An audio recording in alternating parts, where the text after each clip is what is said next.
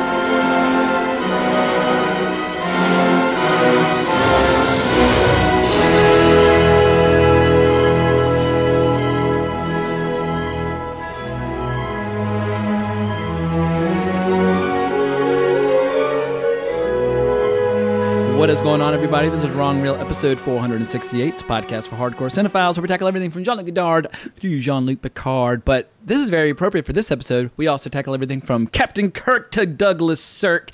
And today we're going to be talking about Star Trek 3, The Search for Spock. And I've got two Star Trek besties, some just fanatics on this topic, Becca D'Anna and Adam Rackoff, who have been on this podcast at least five or six times talking to Star Trek in the past. So, guys, welcome back to Wrong Reel. Oh, thank you. Well, Thanks, Becky, it's James. been Good uh, way too long. As you just mentioned, it's been eight months. Since your, what was your last appearance on Wrong Reel? Oh, scenes from a marriage in October, last October. Gotcha. Well, for all the fine Yeah. people out there, catch us up. What is going on in your life? What podcast have you appeared on? What's going on in the world of Sony? All that good stuff. Oh, well, mostly this year has been focused on my career. So movies. So I've just, I work at Sony Pictures and it's just been, we've had massive uh, a, a re- amount of movie releases this year. So we were gearing up for um, Men in Black International. Um, we're gearing up for Spider-Man Far From Home, which comes out July 2nd. I don't know if this episode will post before then because I know you're a little backlogged. I got one ahead of y'all, but I can get it up before then, no problem. Okay, cool. And then we have Angry Birds 2, we have Charlie's Angels, we have Jumanji. We have an insane amount of movies coming out this year, an insane amount of movies coming out next year, and we even have some amazing How movies. dare you not mention Once Upon a Time in Hollywood, Once the Upon a Time jewel in in your crown? It it's the jewel in the studio's crown. However, it's not a third-party promotional film. We're not really tying in with uh, Doritos for Once Upon a Time in Hollywood. So I'm not personally working on the movie. Um, I uh, but I've I've got to. Uh, we're working on media promotions for that movie. No, like Charlie Manson wigs or anything like that? well, it's hard with R-rated movies to get partnerships, so we're not really. Uh, but there are we're getting some media promotions, and and I've seen uh, about thirty minutes of the movie, and it's amazing, and I can't wait for you to see it. Well, speaking of promotions, y'all need to start selling those badass cowboy boots that Leonardo DiCaprio is wearing in the publicity still where he's leaping out of the back of the truck. When I saw the picture, I was like, those are the coolest fucking boots I've ever seen. And I bought a pair of cowboy boots online immediately, my first pair ever, but they're not nearly as cool as the ones in that pic, but I can't find those. So if y'all want to do a third party promotion selling boots, I'll be your first customer. You know what though, Jamie? I can find I could I could find I'll find out for you what those boots are because I'm friends with people in product placement and I could find out what the boots are and I could tell you what they I are. I would drink champagne out of them on my YouTube channel. I'd be so excited. yeah, I'll find out like uh you know what the model is and where you can buy them and all that stuff. oh, that would be heaven. Uh, that's a great thing. I, I was obsessed with these glasses that Cameron Diaz wore in Bad Teacher once, and I was like, please tell me these glasses, and I found them on this, so I could buy them, so I could have them. But I didn't look nearly as cool as she did, so I never really wore them. well, I love but- glasses on girls. I always think it makes them look very, very attractive. Oh, thanks. And then uh, I've only did one podcast appearance. This is my second one of the year, which is crazy because it's June. I think I've done like almost 40 podcast appearances in the last three years, and I've done two this year. So this is my second. The first one was in February. Um, I was on Film Baby Film to do a real deep dive into the Seventh Seal, which was something I've wanted to do like my whole like since I've got into Bergman. Uh, How dare you, know, impugn 20- that our coverage of the film was less than a deep dive? I'm wounded this episode was like a full like almost two hours just like getting into everything. We i think we covered that one and wild strawberries which was a it was really good but it was just i you know we wanted to get into every little thing about it. So i feel like we we uncovered everything that i feel like if you had never seen the if you had just seen the movie if you wanted to introduce yourself to bergman it was a good one because it i felt like we really gave like a good class i think on what that movie is about and what it means and all the behind the scenes and i was really proud of it very cool. Well, Mr. Rackoff, catches up. How's y'all's campaign at SAG-AFTRA going for Mr. Modine? Yeah, we're working very hard on this. Uh, I've, I've been, uh, Matthew Modine is my producing partner and friend, and I've been sort of volunteering and helping with his campaign, helping to kind of manage certain aspects of it. We've been doing a lot of design work and fundraising, and it's just uh, so much more than I ever anticipated it would be. I guess that's the case with any any type of political campaign, but uh, I didn't know quite what I was getting myself into initially, but uh, it's going well. We're getting lots and lots of well-known actors to um, endorse Matthew's candidacy. So uh, hopefully, uh, when voting begins at the end of July, we'll be getting lots of votes for Mr. Modine. It's a about a month of voting. They they allow members wow. of SAG-AFTRA uh, 30 days to submit their ballots. And I think because actors are always working and traveling, they need to give them you know ample time to. Who's your best celebrity endorsement so far? I see you occasionally uh, post uh, certain uh, yeah. people giving them a shout out. Yeah, there's there. We're trying to get a really diverse group. We have Liam Neeson, who's obviously nice, a, fuck yeah. big name. I will find um, you. exactly. um, we have a lot of um, veteran actors, you know, actors that have been doing this for 30, 40 years, backing um, Matthew, which is great. I think they they see a lot of the problems that have been um, you know, around and forming for decades, and they just know that a lot of change is, is necessary. Um, one of the, one of the big problems, uh, and Deadline did a, a, big story about this. It's it's out there, but there's over 48 million dollars in residual checks in a room that have yet to be um, given to their owners. They they can't find who they belong to. They can't find the the, the individuals, and that's just kind of weird. You know, it's a little little iffy. But if you think about it, look how much money, you know, even interest on $48 million. Has somebody be. just been like feeding like the body parts of the actors to other actors to keep them going? What, what, what was that movie where it's like, yeah. it's people? Like, right. Uh, Soylent Green. Yeah. yeah. Where, yeah. where, where have all these actors gone to? yeah. Well, some of them are dead. some of them are owed to estates or heirs of, of those actors. So that's obviously a problem that can happen. It's very, it's legitimate.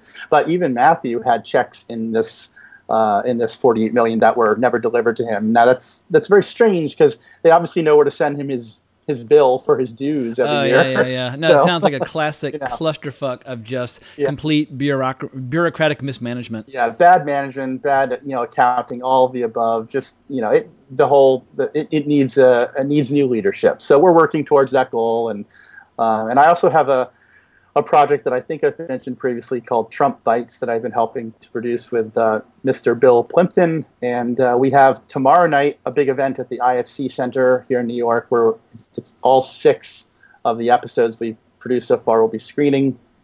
Um, uh, and Mr. Plympton, as well as the, the two show creators.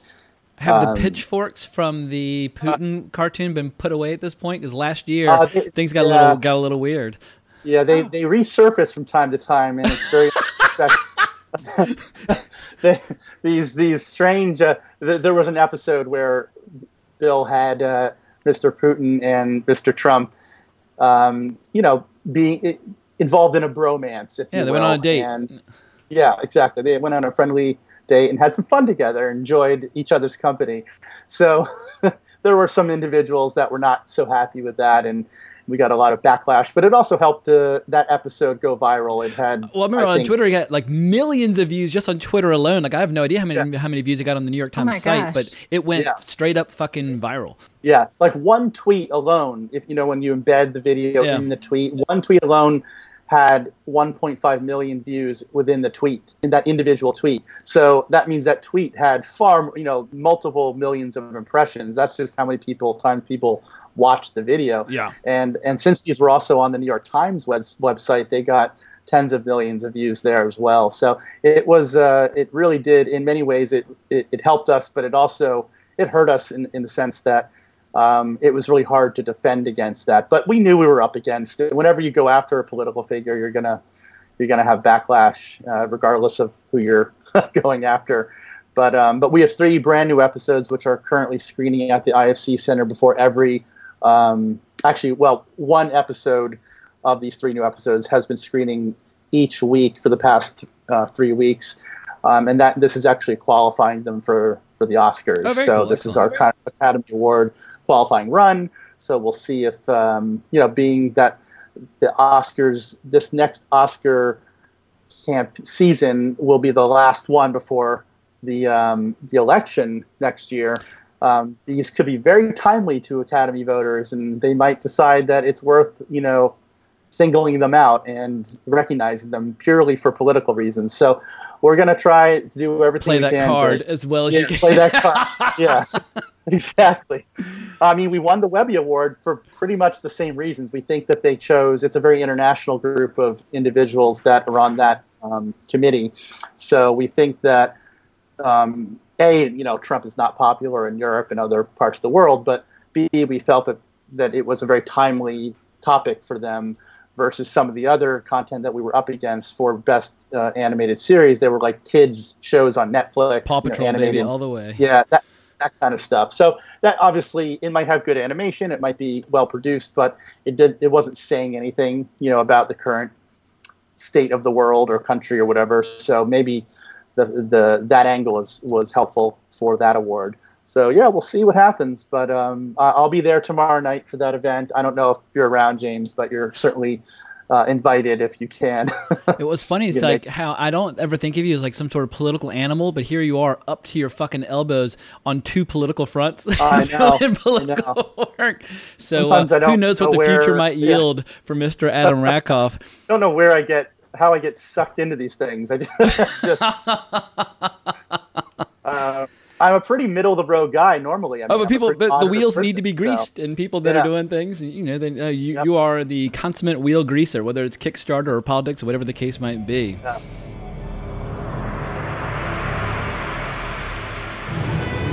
all that they've loved, all that they've fought for, all that they've stood for will now be put to the test. Star Trek 3 The Search for Spock. The word, sir? The word? Is no. I am therefore going anyway. You do this, you'll never sit in the captain's chair again. Engage auto systems. Clear all moorings. Cleared, sir. One quarter impulse power. Someone is stealing the Enterprise. Warp speed. Klingon bird of bracer. She's arming torpedoes. Shields up. The shield's non-responsive. We're a sitting duck. Join us on this, the final voyage of the Starship Enterprise. Star Trek 3 The Search for Spock. The adventure continues. Well, let's switch gears. Let's go. Let's wind the clock back to 1984. And what's interesting about Search for Spock is that I think it's easy to overlook sometimes how these original series cast member movies were very episodic and kind of kept the story, kept passing the baton from one movie to another.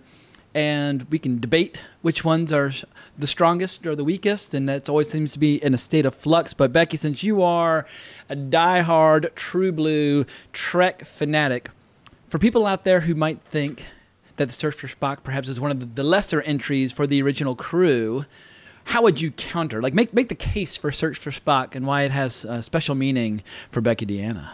Oh my gosh, so many things.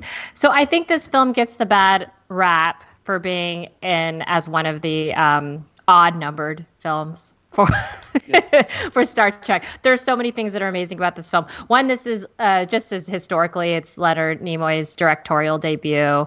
Um, but it, there's so much to this film. This film has a, a real sense of loss. Um, Kirk is dealing with the loss of his friend, um, and we get to see uh, Kirk probably in his best uh, acting uh, scene. I actually I think his best acting scene is in the end of Khan when he chokes up and um, when he's yes when he's doing uh, when he's making a speech at Spock's funeral. But I think his second and arguably could be his best is that scene where he finds out his son David has died and he falls back and he misses the chair and that was his idea to do that. I thought that was an extraordinary sequence. Um, so if you want to see uh, Bill Shatner at his best, that is that I think that this that's definitely uh, one of his best performances ever. Um, also, just learning more about uh, the the Vulcan rituals. I think it's got a lot of um, mysticism around it. We learn a little bit more about Pon farr and just just the some of the stuff at the end uh, with the rituals. Um, the uh, Enterprise, which is uh, it's it's shown that the Enterprise, the ship, uh, uh, NCC 1701 has been in the five year mission and throughout all these films, and it is that destroyed in this film. And it's really a heartbreaking sequence, and it's really a beautiful sequence, too. So I think that's just in itself um, a huge element to this film that's that's uh, historic. Um, Did you catch this bad think, boy in the theater as a little girl? Yeah, I was seven. So my parent, my dad is a my uh, my father is a huge Star Trek fan. He introduced me to Star Trek when I was five, and so I got you know he took me to see everything he wanted to see when I was growing up. I didn't get uh, censored from anything, but of course he took me to all of the Star Trek films. Real quick, quick, quick, quick question. Yeah, I, I, encounter a lot of resistance from friends and family members about uh, my kind of laissez-faire attitude towards what kids should be exposed to. My attitude always is if they're having a bad experience, they'll cover their eyes or they'll turn it off, but like let them kind of self censor. As a mother and as somebody who at age five started watching wild movies in the company of your dad, do you have any strong opinions about how parents should approach what their kids get exposed to, or is it kind of a case by case basis depending upon the kid? I think it's case by case. It's funny. I think it I think it actually changed when I became a mom, really, because I think I used to be a big uh, proponent of saying, hey, I turned out fine and I didn't get censored from anything. However, I do believe that I saw some films that are probably shouldn't have seen. Like I saw Fatal Attraction when I was nine years old. Nice. Not sure that was a film that I should have probably been taken to. But my parents didn't even think about hiring a babysitter. They were just like, yeah, let's take our kids to whatever we want to see. And I ended up seeing a lot of stuff. And I, I think that's why I have the film history that I do and I appreciate it. But I personally, as a mom, I don't think I would take my daughter to see Fatal Attraction when she's nine. Also, Hollywood isn't even in the business of making Fatal Attraction anymore, so it's kind of like you don't have to worry about it. It's like it's Pixar and Disney princesses and Marvel, so it's like Hollywood's right. like, you know what, we're going all in on kids entertainment. Right. But I think it depends on who your kid is. If your kid is ready for stuff, like I was in line at Comic Con a few years ago, and there was a kid behind me who was like six and he was obsessed with Walking Dead. And I think it's pretty gruesome for a lot of kids. And that's just a TV show. And I was like, oof, they like that's, but the kid was all in. And I think if you know your kid's ready for stuff, I think you, you that I think it's fine. Um, again, I'm somebody that I said I got brought to everything, and I think I turned out pretty. I think I turned out pretty good. That's what Bret Easton talks about. How when he was a kid in the '70s, his mother would go to see the movies she wanted to see, and he had yeah. no input. He was just going along for the ride. So he got to see all these great '70s flicks, and he ended up becoming great author and a podcaster and filmmaker, etc. And so that's the way I lean. But I remember there's an incident yeah. where I was watching uh, The Conjuring with my little brother and sister, as well as one of their friends, when they were must have been nine or ten, and they all had wildly different reactions. One was petrified but fascinated. One was completely bored and fell asleep. And the other was so scared in the first five minutes that he had to leave the room and go downstairs with me and watch UFC. And I was like, well, well, like, uh, clearly there's no silver bullet on whether or not the Conjuring's yeah. appropriate because one's loving it, one's bored out of her mind, and the other is shitting in his pants. So it's like, so I don't, I don't know what the uh, the answer is. Yeah, and I think you have to respect your kid too. Like, I my my daughter's five, and I I take her like there's stuff that scares her. Like I said, we I took her to Dumbo, and you know it wasn't a great movie, but she I I was fine with it, but she uh she got super scared and was sad like the million time that the mom was taken away from the the you know the baby and there's stuff that scares her and she got scared at the end of Coco. I mean halfway through Coco when they went to the, see all the skeletons and they went to Underworld that scared her so we had to leave. So there's stuff that she's not quite ready for yet. I think that she'll be ready in a few more years. I think some of the stuff is just I think she's um I don't know, you know I had a really interesting uh, I was rewatching Star Trek uh, 3 the other uh, yesterday rewatching it again in the morning and she came woke up and she came in and she wanted to watch part of it with me and it was the scene where Spock and um and um Krug, the where uh, is, is how you say his name? I never could say his name right. The Klingon commander. Adam, you speak fluent Klingon. Lay it on us. Yeah, Krug. Krug, yeah. They were fighting on right above the, vol- the like the volcano, or like where it looks like it's lava and stuff. And she's like, "Oh my gosh, they're gonna." She's like, "Why are they fighting?" And then she's like, "They're gonna fall." it was so cute. And then a minute later, she's like, "Can we turn this off? It's really scary."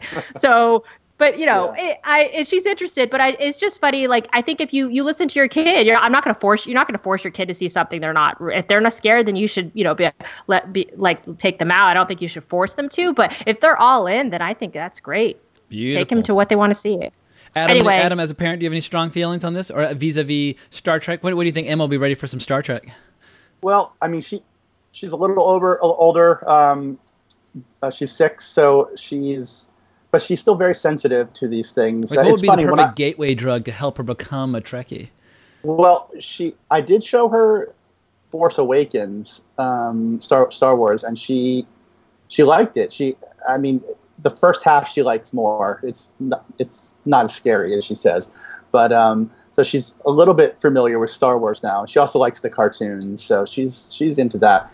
Um, Star Trek I haven't showed her yet, but mostly because I've been watching like Discovery, and I just think that's far too scary for her at this point. Star I mean, Trek, she, the animated series, baby. Yeah, it's, call, it's calling right. y'all's name. Yeah, the original we, series I think is good. It, maybe. Yeah, it's yeah, it's not. It's, Some it's, of those aliens can be scary. Right, but um, I did take her to. We took her to Aladdin, the new Aladdin, and um, it's you know it's it's not a great movie, but she was really into it at some points.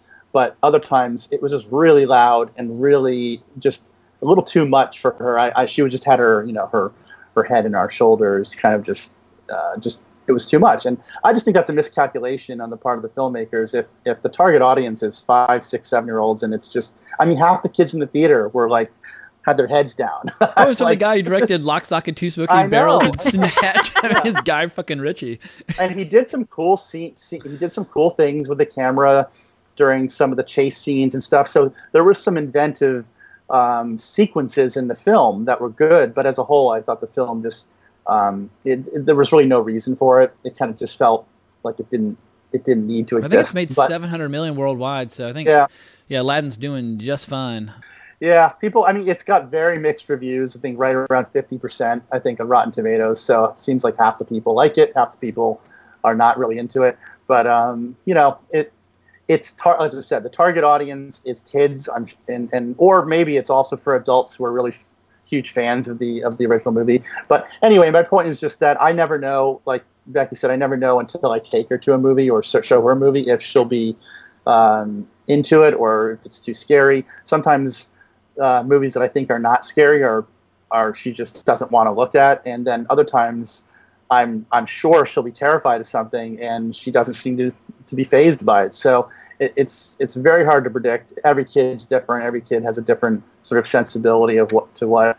Um, and it changes and evolves really quickly from really one year quickly. to the next. It does. So anyway, yeah. Well, let's get back to Search for Spock. One thing I think a lot of times people overlook about Search for Spock is that it played a huge role in developing the Klingons as we assume was always their default kind of look and feel and flavor because obviously we get a little taste of them in the uh, in the motion picture but they were quite different in the original series. So becky uh, for you as someone who knows a hell of a lot about klingons to what degree did this movie play a role in kind of consolidating or uh, really like like locking in stone the klingon as we understand it at least up through like the early 2000s well, I think they definitely had they changed like they had the ridge, they changed the way they looked, um, and then I think that, they, a lot of the language developed from these movies too. Um, the they had. Uh, was it Mark Okrand, the was the linguist responsible for uh, creating the Klingon language, and he was oftentimes called upon to invent the words in the Klingon language, and he invented some from um, this film for Christopher Lloyd. He actually says so funny. Uh, I had heard that that he um, says that when he thinks of new words that he has to create, and subsequently after this film, he always uh, uh imagines Christopher Lloyd saying them. Gotcha. which is really funny.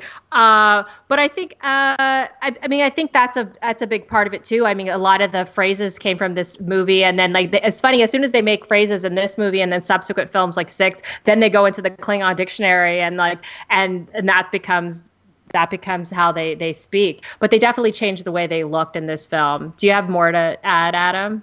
Uh, I mean, yeah, and they were very they were very close to the way they looked at the opening of the motion picture um, in terms of, of starting to build out the yeah. prosthetics on their forehead and other t- sort of add-on components to their facial features. Um, as as Leonard Nimoy talks about in the commentary, the you know the original series, they were a little more than you know they painted their skin a little darker and they had a mm-hmm. mustache, maybe like a goatee, and, and sort of yeah. big yeah like big eyebrows, but that's about it. You know, and they yeah and they wore kind of pirate costumes, you know, kind of baggy a lot clothes. of sashes. Yes.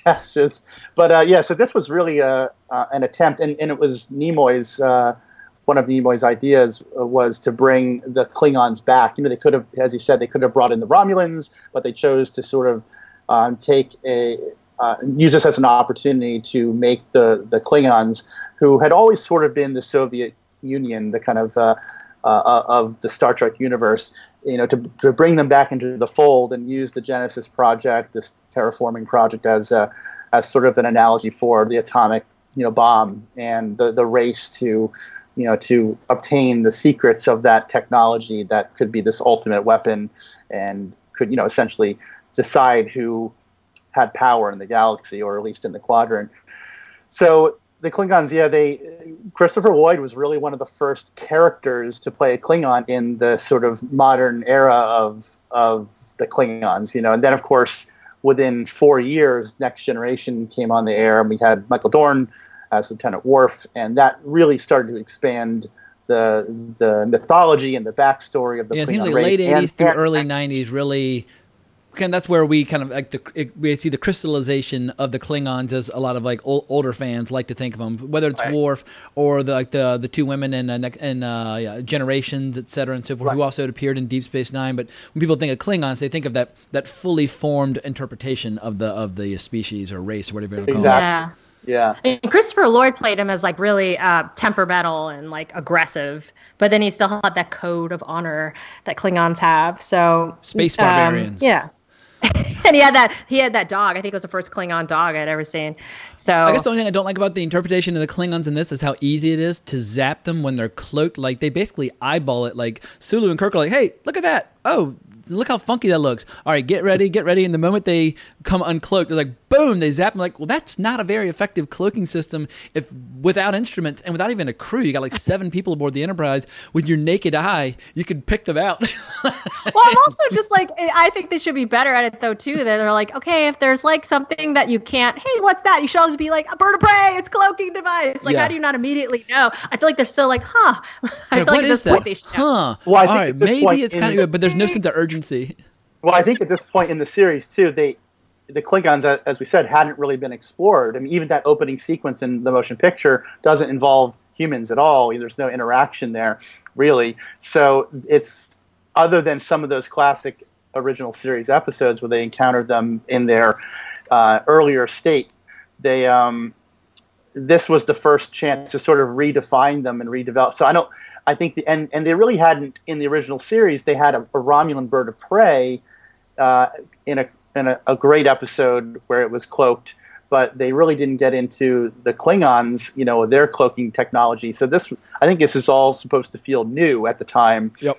And, and therefore, you know, and, and again, if you're not looking for something out of the ordinary, you wouldn't you wouldn't even notice something. And they obviously yeah. were not getting a response from the Grissom when they should have been. So they were they they were uh, prepared for something. You know, they were prepared for something to be to be happening. And you know, I think it's uh, and they and they later reveal too that a Klingon bird of prey can't fire while while cloaked. That's that's revealed in the undiscovered country.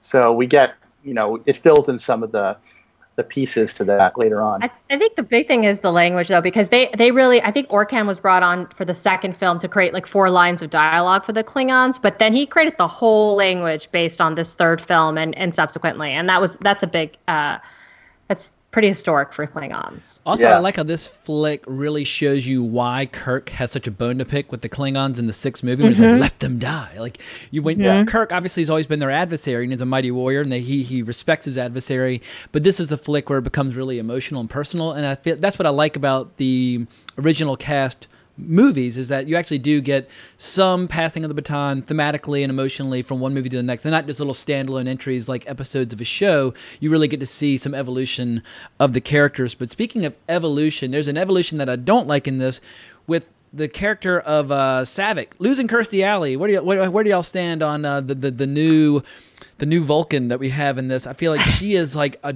a very yeah. small drop in a very large bucket compared to uh, Kirstie Alley. Yeah. Go ahead, Adam. I mean, obviously, the Wrath of Khan was filmed prior to uh, her joining Cheers and other uh, getting other work. Her her I believe um, she wasn't on Cheers yet when uh, when this when this came on the air, but she had other contractual obligations, other things that were preventing her from coming back, I believe.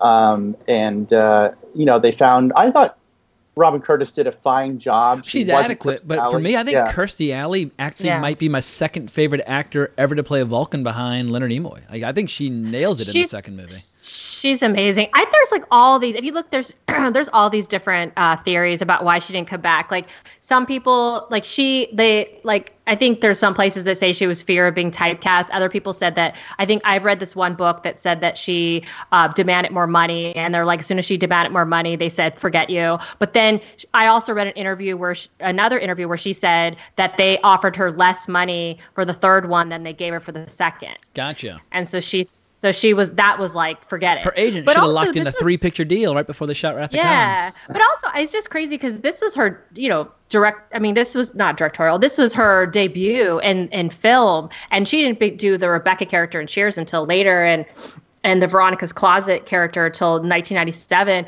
So she wasn't at. I mean, this is this was just she was just starting out in the business with Second. So I don't know. I mean, I think in a career, I, I don't know. It did that takes a lot of guts to say if they did really offer her less than the third one to say no, I'm worth more than this that is i mean that that would make more sense to me why she because her demanding more is like well you're a nobody you were great in the second one but demanding more is kind of crazy but if, if they're offering her less i kind of imagine it but i also just think i wish she would have been in this one because i do think she's phenomenal and and i do robin curtis is good but i, I even when she robin curtis delivers that line uh, David Admiral, is dead. He's dead. Yeah. David is dead. It's, it's just very it's like wooden and lame yeah. as hell. And what I liked about having Kirstie Alley in the second one, in the, at least in the first couple movies, they kept adding new members to the crew, which made it feel less like a nostalgia trip and more like a continuation of the story.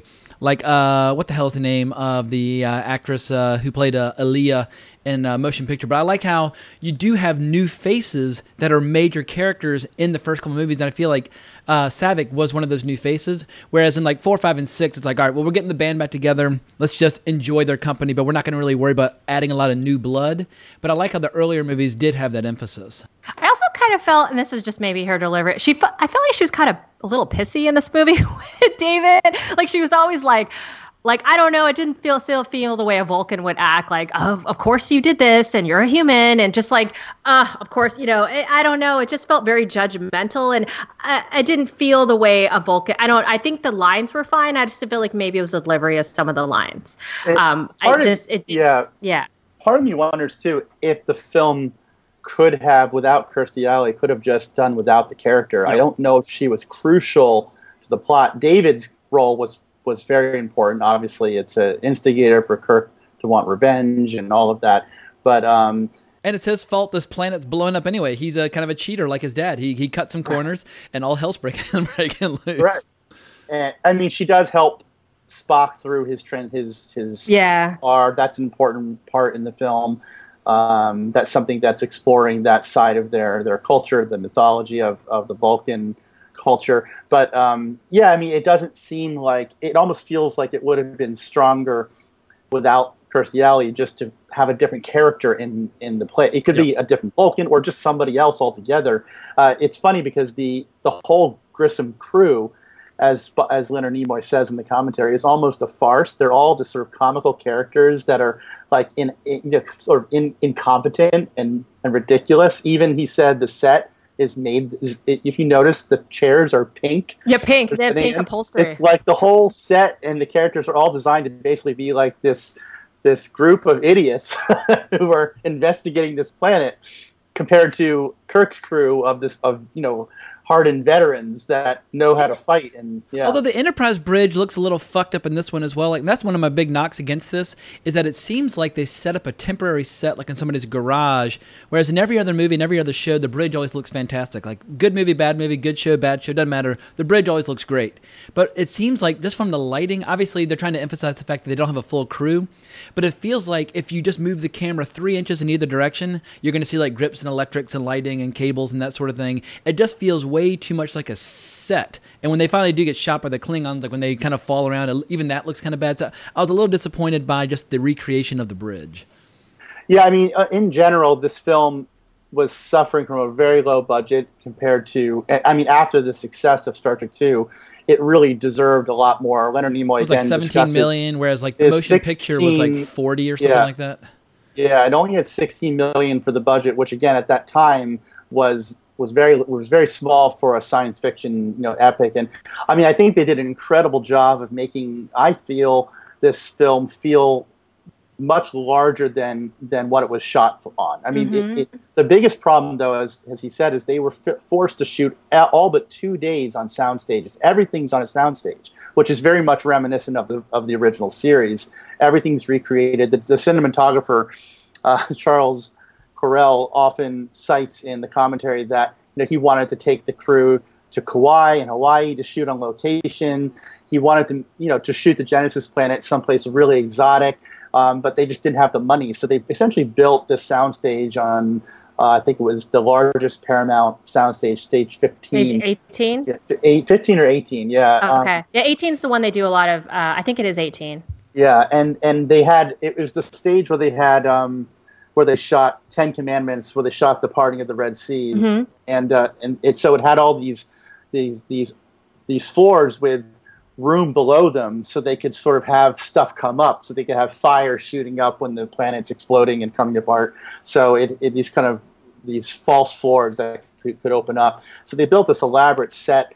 Um, it does, you know, it does look like a set, but I think it, I still feel like this film makes, despite that, makes the Star Trek universe feel much bigger than it has in the past. Mm-hmm. you know, you, Especially you that big space, ass space station where they're docked yeah, early on. Station. That has oh, some yeah. great scale and scope. Yeah, you you see, you know, you have McCoy in a space bar. You know, you just sort of get a sense that this is a lived-in, bigger universe. You know, or even that scene in the beginning of the film where you see the kind of the space freighter with with Valkris on it, and she's you know transmitting the Genesis data. Like it's the first time you see like an a ship like that that's not a Federation or Klingon ship. It's just like a, a little merchant ship that's out there in deep space. It just the, the whole film I find creates a much bigger um, universe than than we've had before, despite the, the, the budget constraints.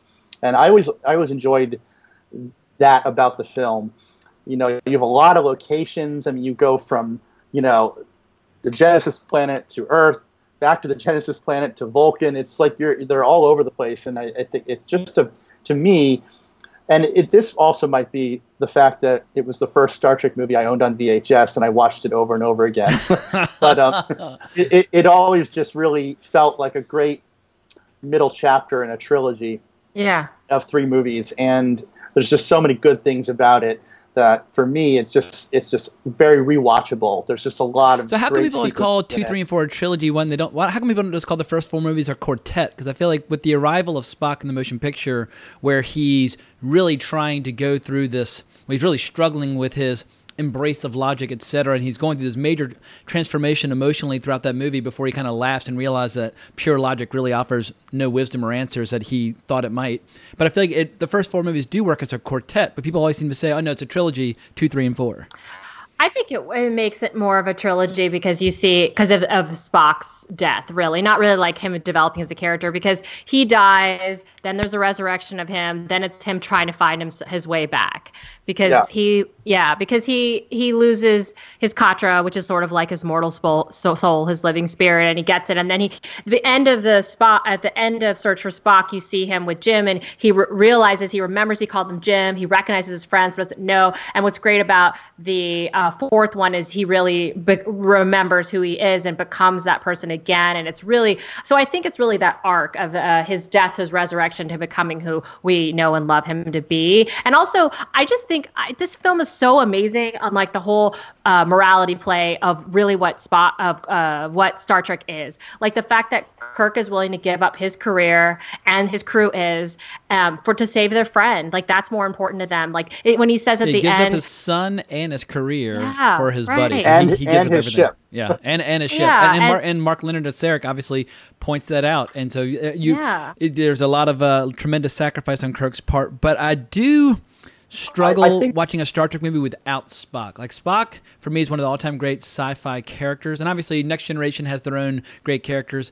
And clearly we hear his voice and we see him at the end.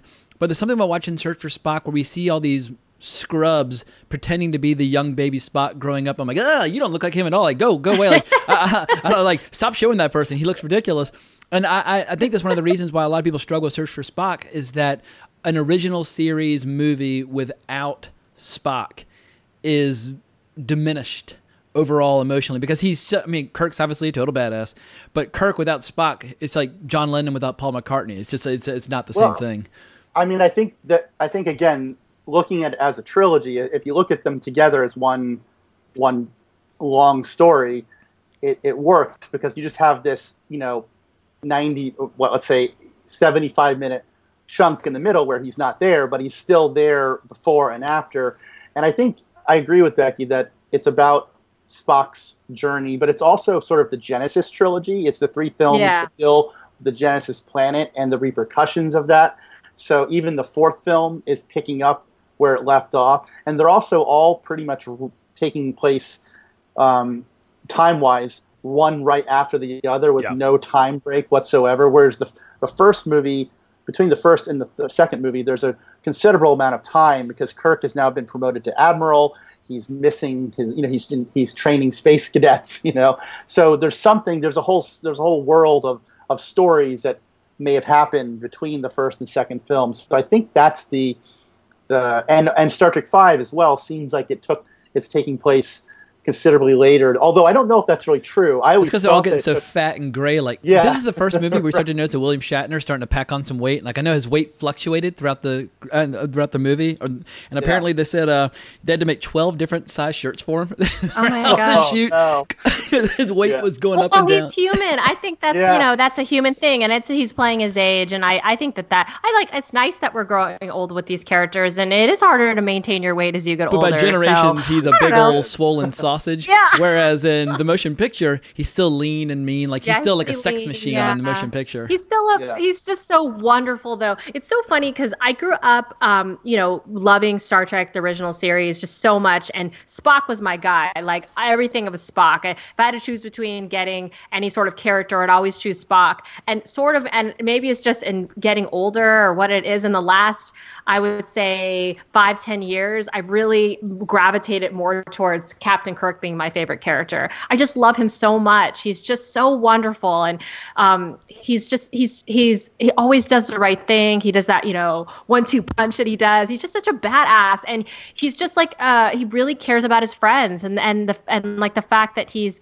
gonna he he doesn't want to give up like he said about his soul like you know he would rather do this than give up his soul. Like that uh, that just shows somehow just really like who he is that these friendships and and and and this crew is what means a lot to him. He and he's just so funny and i love his relationship with spock and um, I don't know. It's become it's interesting how Spock how um, Kirk has now become like my favorite character, and I think this I really love this film because I really think it, it it really he is the central character, and you really see his story. But Spock's always there too because it's about Spock and it's about what Spock means to everybody and why they're risking everything. So I still think he's there. It's funny because uh, Leonard Nimoy talks in the commentary about directing, and he said it was super hard for him to he, he said it was easier for to direct this movie because he wasn't in most of it but the part that mccoy was in where he's talking over him was super hard because he had his eyes closed and then mccoy was upset because mccoy felt like he was directing him with the way he was moving his his eyes closed.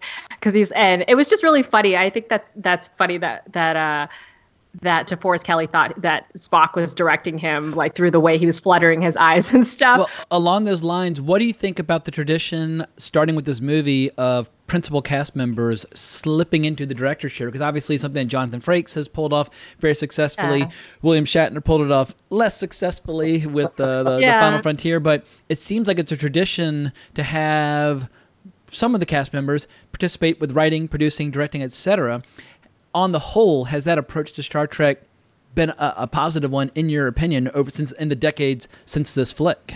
Uh, I think so. I, I, I think this film is. I think that it, it carries a lot of the history and what you know how to work with these actors. I think the actors in the beginning, I think of this film, uh, did say that it's weird at first to have them be directed, and I think the same thing by. Um, by Shatner in the next one, but then they realize this is their friend and, and they know what they're talking about and they've done a lot of uh, uh, research and know what they're doing. And I think you learn a lot as an actor. I mean, I'm, I'm not an actor, but I think as an actor, you learn a lot being on set, what you would and wouldn't do. I think with anything, but I think this film is great. And you know, the the next film, Voyage Home, is my sec is uh, my second favorite in the series, and uh, I think uh, Leonard Nimoy directed that, and he all came on to be go on to be a great director with Three, Three Men and a Baby. yeah, absolutely. Well, it's a hit. I don't. I haven't revisited that movie in over thirty I haven't years. revisited it either, but I, I adored it when I, a long time ago. But uh, it definitely yeah, could make Good popular night, films. Yeah, William Shatner not as much, but I think some of the best episodes of Star Trek uh, have been directed by Jonathan Frakes. So I just I, I I'm all all in. I always feel like I like it when there's somebody at the helm who's has history because you know that they care about this franchise and and these characters and understand what they mean. And um, I mean when Harve Bennett for this movie, uh, like writing it, he he for the sec the second film, he didn't know anything about Star Trek. Like they brought him in because like they they uh, they had no budget, and he was such an amazing Same with TV Nicholas producer. Myers. But he was like a fresh, a fresh voice for the franchise. yeah.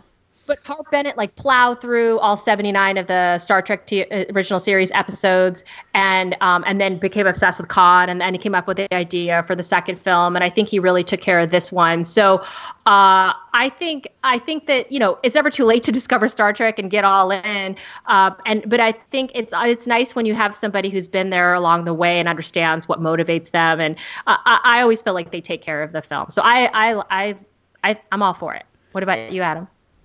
Yeah, I think they've all done uh, for the most part, and there's been others too. Those are the most prominent, but there's been uh, uh, Roxann uh, Biggs Dawson, who was uh, B'Elanna and Voyager, has been directing episodes of TV uh, as well. There's been Robert Duncan McNeil, who was in Voyager, directed a bunch of episodes. So there's definitely this has become a, a reoccurring, um, you know, thing to have the actors take a stab at directing from time to time. I think there's others too. There's uh, Bruce Campbell used to do it with like DS9. Xena and stuff like that. Like he was Yeah. like he started doing Right. some directing. Yeah, I think it just it becomes. I mean, first of all, TV, it in particular, is once there's a style established, uh, and, and and you have a showrunner in place with producers in place and writers in place. It's not you're not changing. eh, You know, you're not reinventing the wheel. You're kind of just stepping in and and you know making sure you're you're shooting a, a, a script and a schedule. You're trying to keep things on on on target on time and you're shooting the script you're making sure the actors get their best performances but otherwise everything's kind of consistent Yeah, you know? like Kevin Smith does a lot of TV for a lot of those uh, DC superhero shows, and they don't look or feel like Kevin Smith movies. They just feel like yet Well, another episode. He's just stepping in to be part of the team for that particular episode. Exactly. An even better example is uh, Quentin Tarantino directed a two-parter of Alias back in like 2002 or something, and it's a great it's a great episode, but it doesn't have any Quentin Tarantino. You would never know he directed this two-part episode of Alias with Jennifer Garner if you didn't read that he directed it. So it, the show had already established so much of what makes it, a, a, the, you know, uh, the series what it was that he couldn't deviate too far from that. So I think television in general has that. Uh, it's it's easier to direct and or to at least learn about directing. Like that's what Nimoy did. He learned about directing on TV so that he could then bring those lessons to uh, a feature film. Now, a feature film, you have a lot more leeway to kind of put your own stamp on it. Although this film in particular, Star Trek 3, because of the budgetary constraints, as well as the fact that they had, he couldn't, as he said in the commentary, he couldn't make new costumes, he couldn't build uh, a new bridge. He had to pretty mm-hmm. much work with what was presented to him from the ending of Star Trek II, since very little time had passed. They were able to, working with Industrial Light and Magic, um, cook up some really cool new visual effects for the the uh, you know the, the Excelsior was a new starship that they had to design. Uh, obviously, the space dock. This is the first time that we see um, the huge space dock uh, model. Both the interior and the exterior was just, which is just uh, one of my favorite designs from Star Trek. I mean, I don't know how you would ever build something this big. I mean, obviously there's the Death Star debate. You know, is that even possible? But this in Star Trek, this is supposed to be a little more grounded in reality. And I just think it's such a massive structure. You start small and keep how. adding on pieces like a big giant Lego. I guess, I guess. But um, I uh, back to the visual effects. I really think that that this film has some of my favorite. To me, it it has it's it's progressed so much from movie to movie. But this is where we really start to see, I think, some of the best model effects of the of the Enterprise and the Bird of mm, Prey. Mm, yeah. Excelsior, like they really had gotten the the and perfected the ability to shoot these models um, in a way that looked really photorealistic, and, and um, especially like the, the, the the Enterprise blowing up. And um, I love you know, that line not, when it's like, "What have I done?" He's like, "What you've always done." what turn? What is it? Turn death into a fighting chance to live. fighting chance to live. Yeah, yeah. great, great line by McCoy. Great, yeah, there's just I know some people think that because of the soundstage look of Genesis that the effects aren't up to par, but uh, I think the space scenes are fantastic. I think they really did some, and it's the first time you ever see a bird of prey. People forget this. This is the movie that invented that look of a Romulan bird of prey. We had the the other ships that were in the motion picture, but this was a, a total new design, and I just love how it carries into Star Trek 4, and they're now piloting mm. this prey, you know, going back to Earth in it. It just, to me, this these three films just work so nicely together. I, uh, to me, if if anyone is interested in Star Trek, watching two, three, and four together is a great entry point, just to kind of get a feel for these characters and the epic scale of of where you know the the stories can go. Obviously, the shows are where it all began, so that's another great entry point. But for people who might not want to go back and watch a show from the 60s, I think these films, these three these three movies are a great way. Just they're just great action adventure movies. If even if you don't like science fiction, there's just so much to to get you uh, to get you hooked and and excited about. And I love that they the tone of the movies changes so much from just so serious in Star Trek 2 and three, to such a, a really great, fun, you know, comedy almost in Star Trek four. and, and, it just ties everything up so so perfectly at the end. So, well, Becky, what do you think about James Horner's kind of variations on his themes that he had established in Wrath of Khan? Do you think his score improves, goes down, stays the same? Like, I mean, it seems like it's for me, it's hard it's kind of, for me, it's kind of more the same, but I feel like it's a little perhaps a little more distinctive and original in Wrath because that's when he was coming out of the gate with his signature themes. I loved it. I yeah. I mean, I think it's. I guess it is more more of the same, but I, I still think it's beautiful. And uh, the music when the Enterprise is being destroyed, and when Kirk finds out that David is dead, I thought was really poignant. Um, I, I thought he did a really uh, really nice job, and I I know Nimoy does too. Like Nimoy actually uh, calls out his score in the commentary for Star Trek Three as like soaring at times and devastatingly painful at times, and he he's really rapturous about it. So I know that's nice that the director really appreciated it, but um, but I, I I really enjoyed it. I I think it's great. I, I used to own this soundtrack. I just don't think I have it anymore though. If you had reason. to lose one forever and keep one forever, do you keep James Horner or do you keep Jerry Goldsmith? Oh, Jerry Goldsmith is my favorite. Jerry Goldsmith. I wish this is this is why we need to have this on YouTube because the feel the expression of anguish you just made was, was priceless. yes. Oh my god! Well, I'm doing my first YouTube That- that- for uh, for uh, Comic Con, right? Oh no! Is Well, it- I mean, if you want to do YouTube, uh, absolutely. I, I oh, assume- I thought that was a live stream, but I- if it's not if- a live stream, I'm down to record just an No, if you want to do well, that's it's totally up to you. If you want to do YouTube, I will gladly do YouTube. If you want to do oh just no, pure I- audio, I, thought you were forcing me to. So no, I no, no, no. I I, I. I always want my guests to be relaxed. I, I totally respect that some people don't want to be on screen. So um, I'm not one of those yeah. people. I'm definitely self-conscious about the way I look. I don't think I'm a, dev- uh, you know, like a hideous monster or anything, but I think I'll be fine. Just I, I, cosplay. Uh, but I show, should show probably go dressed, out show there up as Saavik, and uh, that'll give you all the confidence in the world. I know. Right now, I'm wearing. I don't know. You guys can see. I'm wearing my "Live Long and Prosper" polo Ah. T-shirt.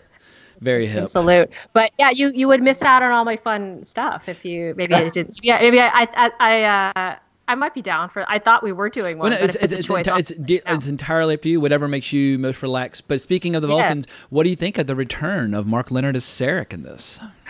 Oh, it's so wonderful. I think it's great. I, I love him so much. And he's uh he's he's uh, like he only was uh Sarek, I think, in the original series in one episode, but he obviously was in uh as other characters in the original series. But then he go, goes on to play Sarek in subsequent movies, and I just think he's wonderful. I, I love the character of Sarek, and I love Mark Lenard. So um and I like how Mark Lenard seems a little pissed in the beginning when he does Yeah. meet like how could you let this happen you know spock would have left his katra and he just and then i i thought that that, that added a nice weight behind it because he's obviously very heartbroken about his son and the fact that his son uh didn't uh didn't uh, do this ritual, like how important it was for Vulcans to give up their, uh, make sure that the living soul did move on. So I, I, I, I thought he added a lot of weight, and I was very happy about him being in this film. Yeah, me too. I it was great to uh, great to see him again. Again, this is just another one of the elements that to me it broadens the canvas for this movie and the the, the sort of film uh, versions of Star Trek. You get to sort of see a, yet another character from the original series uh, brought into the fold, and uh, yeah, there's just so many things about this movie I, I, I really love. I love the escape from space dock sequence. I think it's just Oh, yeah. Got M- I mean, Miguel it's- Ferrer in there. Uh, Yeah, with yeah. a great little cameo. And This is pre RoboCop. James B. yeah, pre Sikking, pre cokehead uh, getting shot in the legs by Yeah, Clarence That's Boddicker. right. That's right. Wasn't he like uh, he's uh, filing his nails?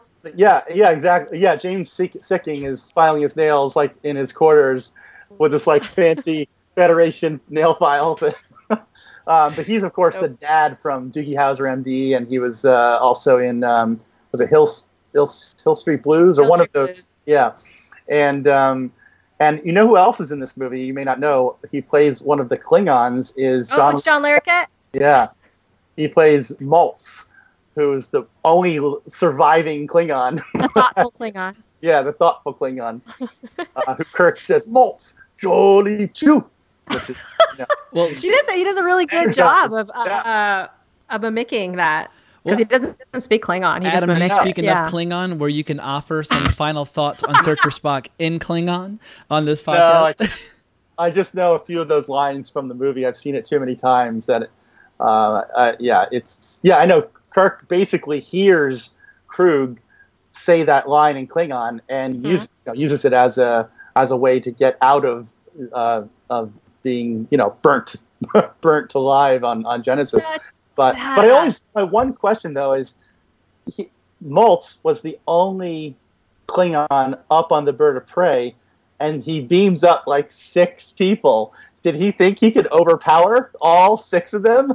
I mean, No. right? Like it's sort of a one. Well, he, he thinks that- he thinks that they that maybe he thinks that they are. Oh, well, the he probably you never see how they. You never see like what. arrested or, or like you Yeah. know that he has them. that I don't think he would. Well, he didn't say how many to beam up, right? Yeah, it's a good question. I'm not sure. That is interesting. Yeah, I don't know. Plot But I like how he's like. You said you were there's like kill a there, there's like a passing remark like we over he he was overpowered by the you know by the crew or whatever but yeah of course he was DeForest Kelley couldn't over overpower an egg, so he is fra- he's frail. I love him. He's a total total stud, but yeah, he's I mean, maybe he's skeletal at this some, point.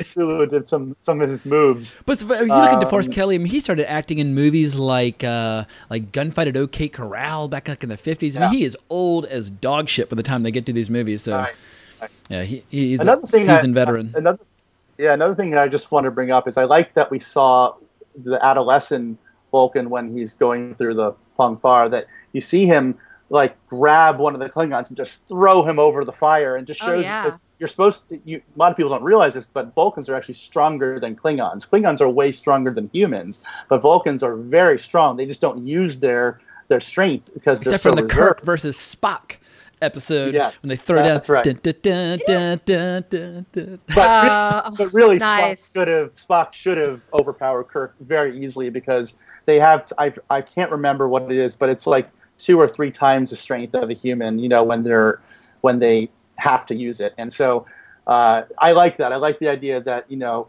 Spock, if he needed to, could kick some Klingon ass. Oh yeah, you know? definitely. Hey, did, did I? I don't know if I heard this right, but didn't Robin Curtis say something in the commentary about like it was implied that she was impregnated by Spock doing the Pon farr because like she stayed on the planet with him, um, with the um, Vulcan afterward. Well, yeah, and it was does. implied that she was pregnant or something. She should have just told him to rub one out. She doesn't need to actually like you know bear his seed if he's feeling some Well, pent up urges. And even and Nimoy did refer to that as foreplay, that whole sequence where they're touching hands and everything. He Yeah. foreplay in the in the commentary. So I don't know what happened after that. I'm sure. Underage. I don't know. How I mean, her. does he have a kid?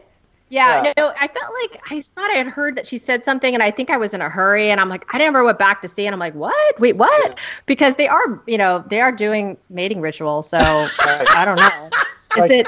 It's with the- never I don't know because he needs it Google. because it's every seven years. So in Right. order for him not to, One of those mysteries you know, best left unsolved. yeah, because he gets, you know, they become violent, and die if they don't mate every seven Yeah. years. So she's got to help him out.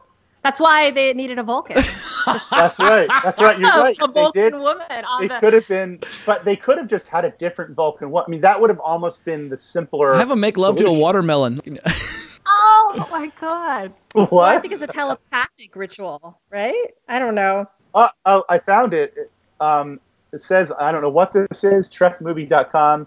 Robin Curtis talks about Saavik pregnancy being cut from Star Trek 4. ah, gotcha. So I It's guess, the- weird. Weird. yeah. we just had my I don't wanna watermelon know comment that doesn't Yeah. seem like a total uh, non sequitur. We had a bus driver back in the day when I was a little kid who used to tell us really, really gross stories. And he was talking about how he used to masturbate when he was too young and that you know, he was too young to come and only duck water come out. And we were like, what's duck water? But then he was talking about how he used to make love to watermelons. At any rate, according, I can't even remember his name. According to him, felt fantastic. So if anyone out there is feeling lonely, go Oh find a watermelon God. patch and you are off to the races. But any One of these days, I'll do an episode with you where there's not some some crazy disgusting comment made by me. comment. I'm like, ah! Well, then pull this episode back to the side of the angels. Give us your, your, your final thoughts, Becky, on the search for Spock. Uh, any anything we haven't that we haven't uh, touched upon that you want to? Yeah, just a few quick things that I thought were interesting. Um, one was, uh, which I thought was fun, and just researching the movie. Um, I read that after preview screenings of Wrath of Khan, that like there was a ma- there was strong negative reaction to Spock dying, so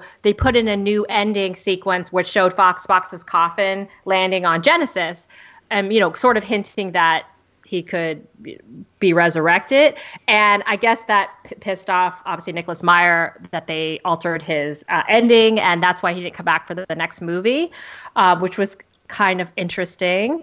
Um, and then another thing is they in the marketing the movie because I'm in marketing, I thought this was fascinating that um, they they wanted to hide that the Enterprise was destroyed in this movie, um, but. Uh, they uh, the marketing uh, people won out and put it in the trailer of the Enterprise explode. Yeah. And they and Nimoy and the crew said that they were heartbroken that that was in the trailer. Um, that Well- because they wanted it to be a surprise. But maybe the marketers were right because it grossed eighty-seven But- million worldwide and on a sixteen million dollar budget. That's not bad. Against Indiana But- but Jones, especially- Gremlins, and Ghostbusters, all released within Yeah. a few weeks of this movie. yeah, this was and one they like in the made top five movies of the year, wasn't it? Or it was already. Yeah. Sorry, what did you say, Adam? Oh, I was saying it, what you were to add to what you're saying. It's it, it's even stranger because they went to such lengths with chemically treated scripts and not giving out uh, and having special security teams to to make sure and giving only certain pages of script to set designers that they needed and actors to make sure that that the destruction of the Enterprise was not leaked. and then the trailer team just cut it to, into the movie. Like, you know, who cares? Yeah. It's the just trailer yeah, it probably just went to the roof the the because they test all those trailers but Yeah. another thing that's interesting is that the another spoiler warning because i work in third party partnerships there there was a taco bell promotion with this movie that came out with four collectible glasses and one of the Oh. glasses actually showed and actually i bought them last night on ebay because i oh. just was like i need to own these so they will now be in my office in a few weeks i'm like I, why don't i own these glasses i'm buying them and they're not they were like 30 bucks on ebay But what did they give away? in Wow. Mid, mid connection. They gave away four collectible glasses. One of the glasses no, what, um, what, what showed spoiler did Enterprise what, being what spoiler did the glass give away? yeah, one of the Enterprise being exploded on the ship, and it said Ah. and typed and typed on the glass Enterprise destroyed. Was one of the promotional glasses given out? yeah. Well, on that note, real quick, I want to press pause, but I do want to start switching gears into my little game that I have in store for you.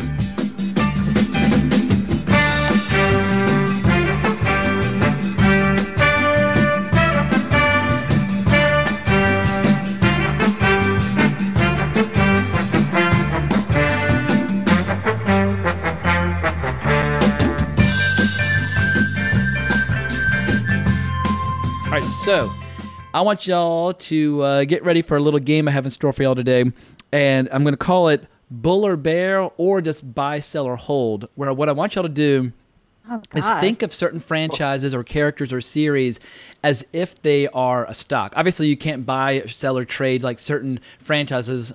But if you were to think of them as something that could be commoditized like that, I want you to think about the current lay of the land, how healthy they are, and whether or not moving into the next couple of years in the immediate future, would you buy, sell, or hold, or recommend to buy, sell, or hold? Now, Becky, I, rec- I recognize that you have a lot of friends who work in these franchises. So if you need to abstain on certain franchises, by all means, I, t- I totally understand.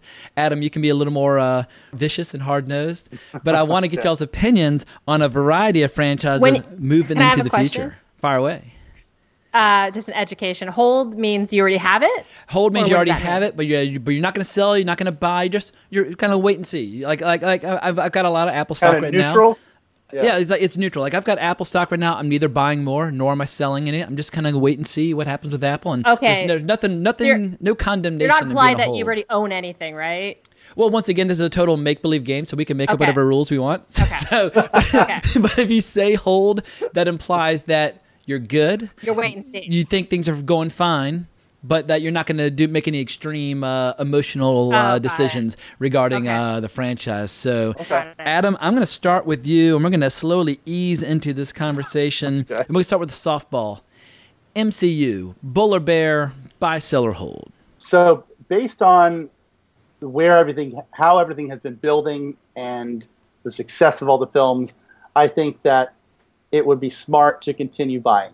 That being said, personally, I think that we might have hit a plateau where people are people will always go see superhero movies, but I think we're starting to hit a point where um, like where do we go from here, right? How much how much better can these movies get after Endgame? And as you know, you know Becky had mentioned that Far From Home is one of her favorite superhero movies, uh, Spider-Man movies. So like where do we go from here, right? What's next? So as they have yet to make any announcements, um, I wouldn't bet against them yet, right? I think they're Kevin Feige is still in you know at the helm, so I still think that there's a lot of uh, potential for them to keep going up, but I am starting to get um, not not nervous, but I it's one of those things where when with, using the stock analogy, it's the rule of large numbers. How much bigger can they get, right? And a lot of times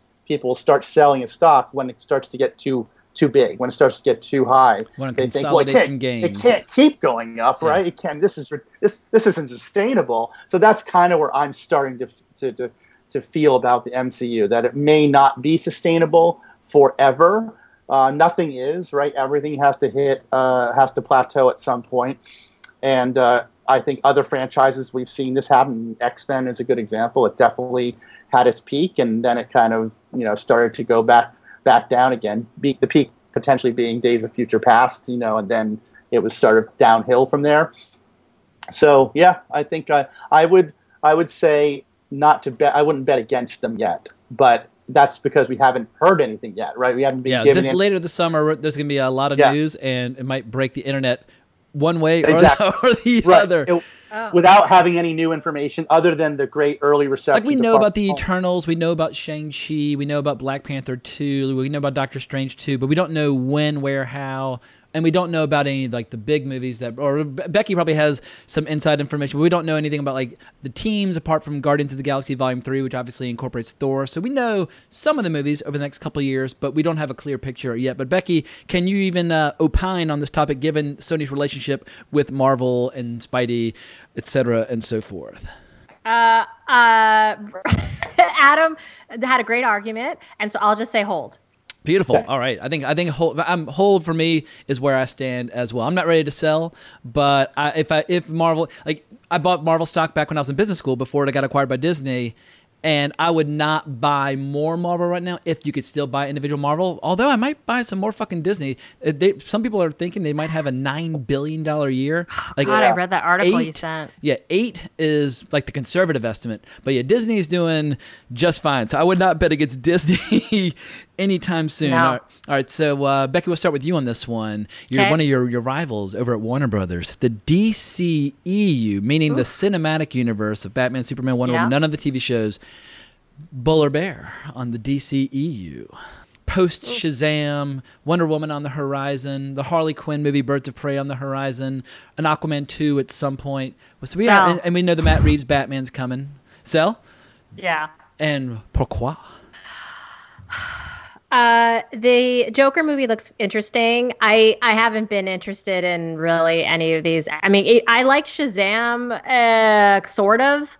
Like I thought that I had a lot of problems uh, with the film, um, and I refused to see Aquaman. I thought it looked horrible when I saw it at Comic Con, and I just like I didn't understand the wig situation, and I just thought it looked awful. But all my friends thought it looked great, and then I don't reviews were mixed, I guess. But I just couldn't do it. I usually like to see big movies to be part of the conversation, but I just there isn't really any movies that they have on the horizon in the DC. Although I'm interested in this Joker movie, um, and I'm interested in um, you know Rob Pattinson as Batman, but I I just think they still haven't found their way. So I would say sell. I, I- I'm in the same boat. Like I actually saw Aquaman twice and enjoyed it, but this is a, a giant ship without a captain or a rudder or whatever analogy you want to use. And I feel like there's no plan, there's no architect, there's no grand vision. I think you'll see one-offs like Matt Reeves Batman, which might be cool, or you might Todd Phillips Joker, R-rated Joker might be cool. But I think what we'll see is the occasional spike. Like Aquaman, where it does a billion dollars, but I think we're going to see a lot more movies like Shazam, which I thought completely sucked balls. But Yeah. Adam, what about you? Uh, DCEU, Bull or Bear?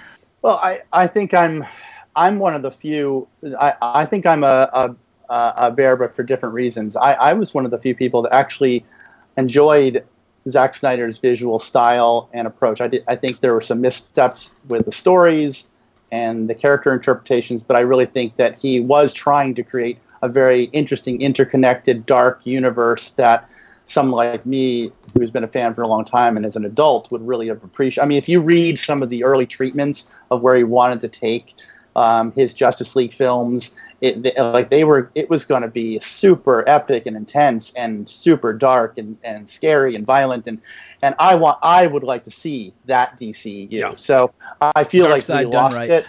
Yeah, exactly. I feel like we lost it when BVS didn't perform the way they wanted. Everything started to shift, and they they just he got neutered. And I'm not saying that Zack Snyder doesn't have doesn't bear some responsibility for this, but I at least feel like there was an attempt to have him be the the visionary, um, carrying the the franchise in a specific direction. What I think they did wrong was instead of just giving the instead of just sticking to it, they neutered his vision to a point where the fans that liked it didn't I hated Justice League the way it was it was finished. And and so and the people that didn't most people I feel like didn't like it uh, even if it, that didn't like Zack Snyder didn't really care for, for that much for it either. So it's like you didn't you weren't appealing to anybody then. You know there Yeah. was It nobody was the lowest performing really- movie in the DCEU. Yeah. It should have been the biggest. Right. So I feel like right now I don't understand what they're doing, and I don't understand does Joker fit into that existing DC you know extended universe or not? They, I it- doubt anybody at Warner Brothers even knows the answer to that question, and that's part of the problem.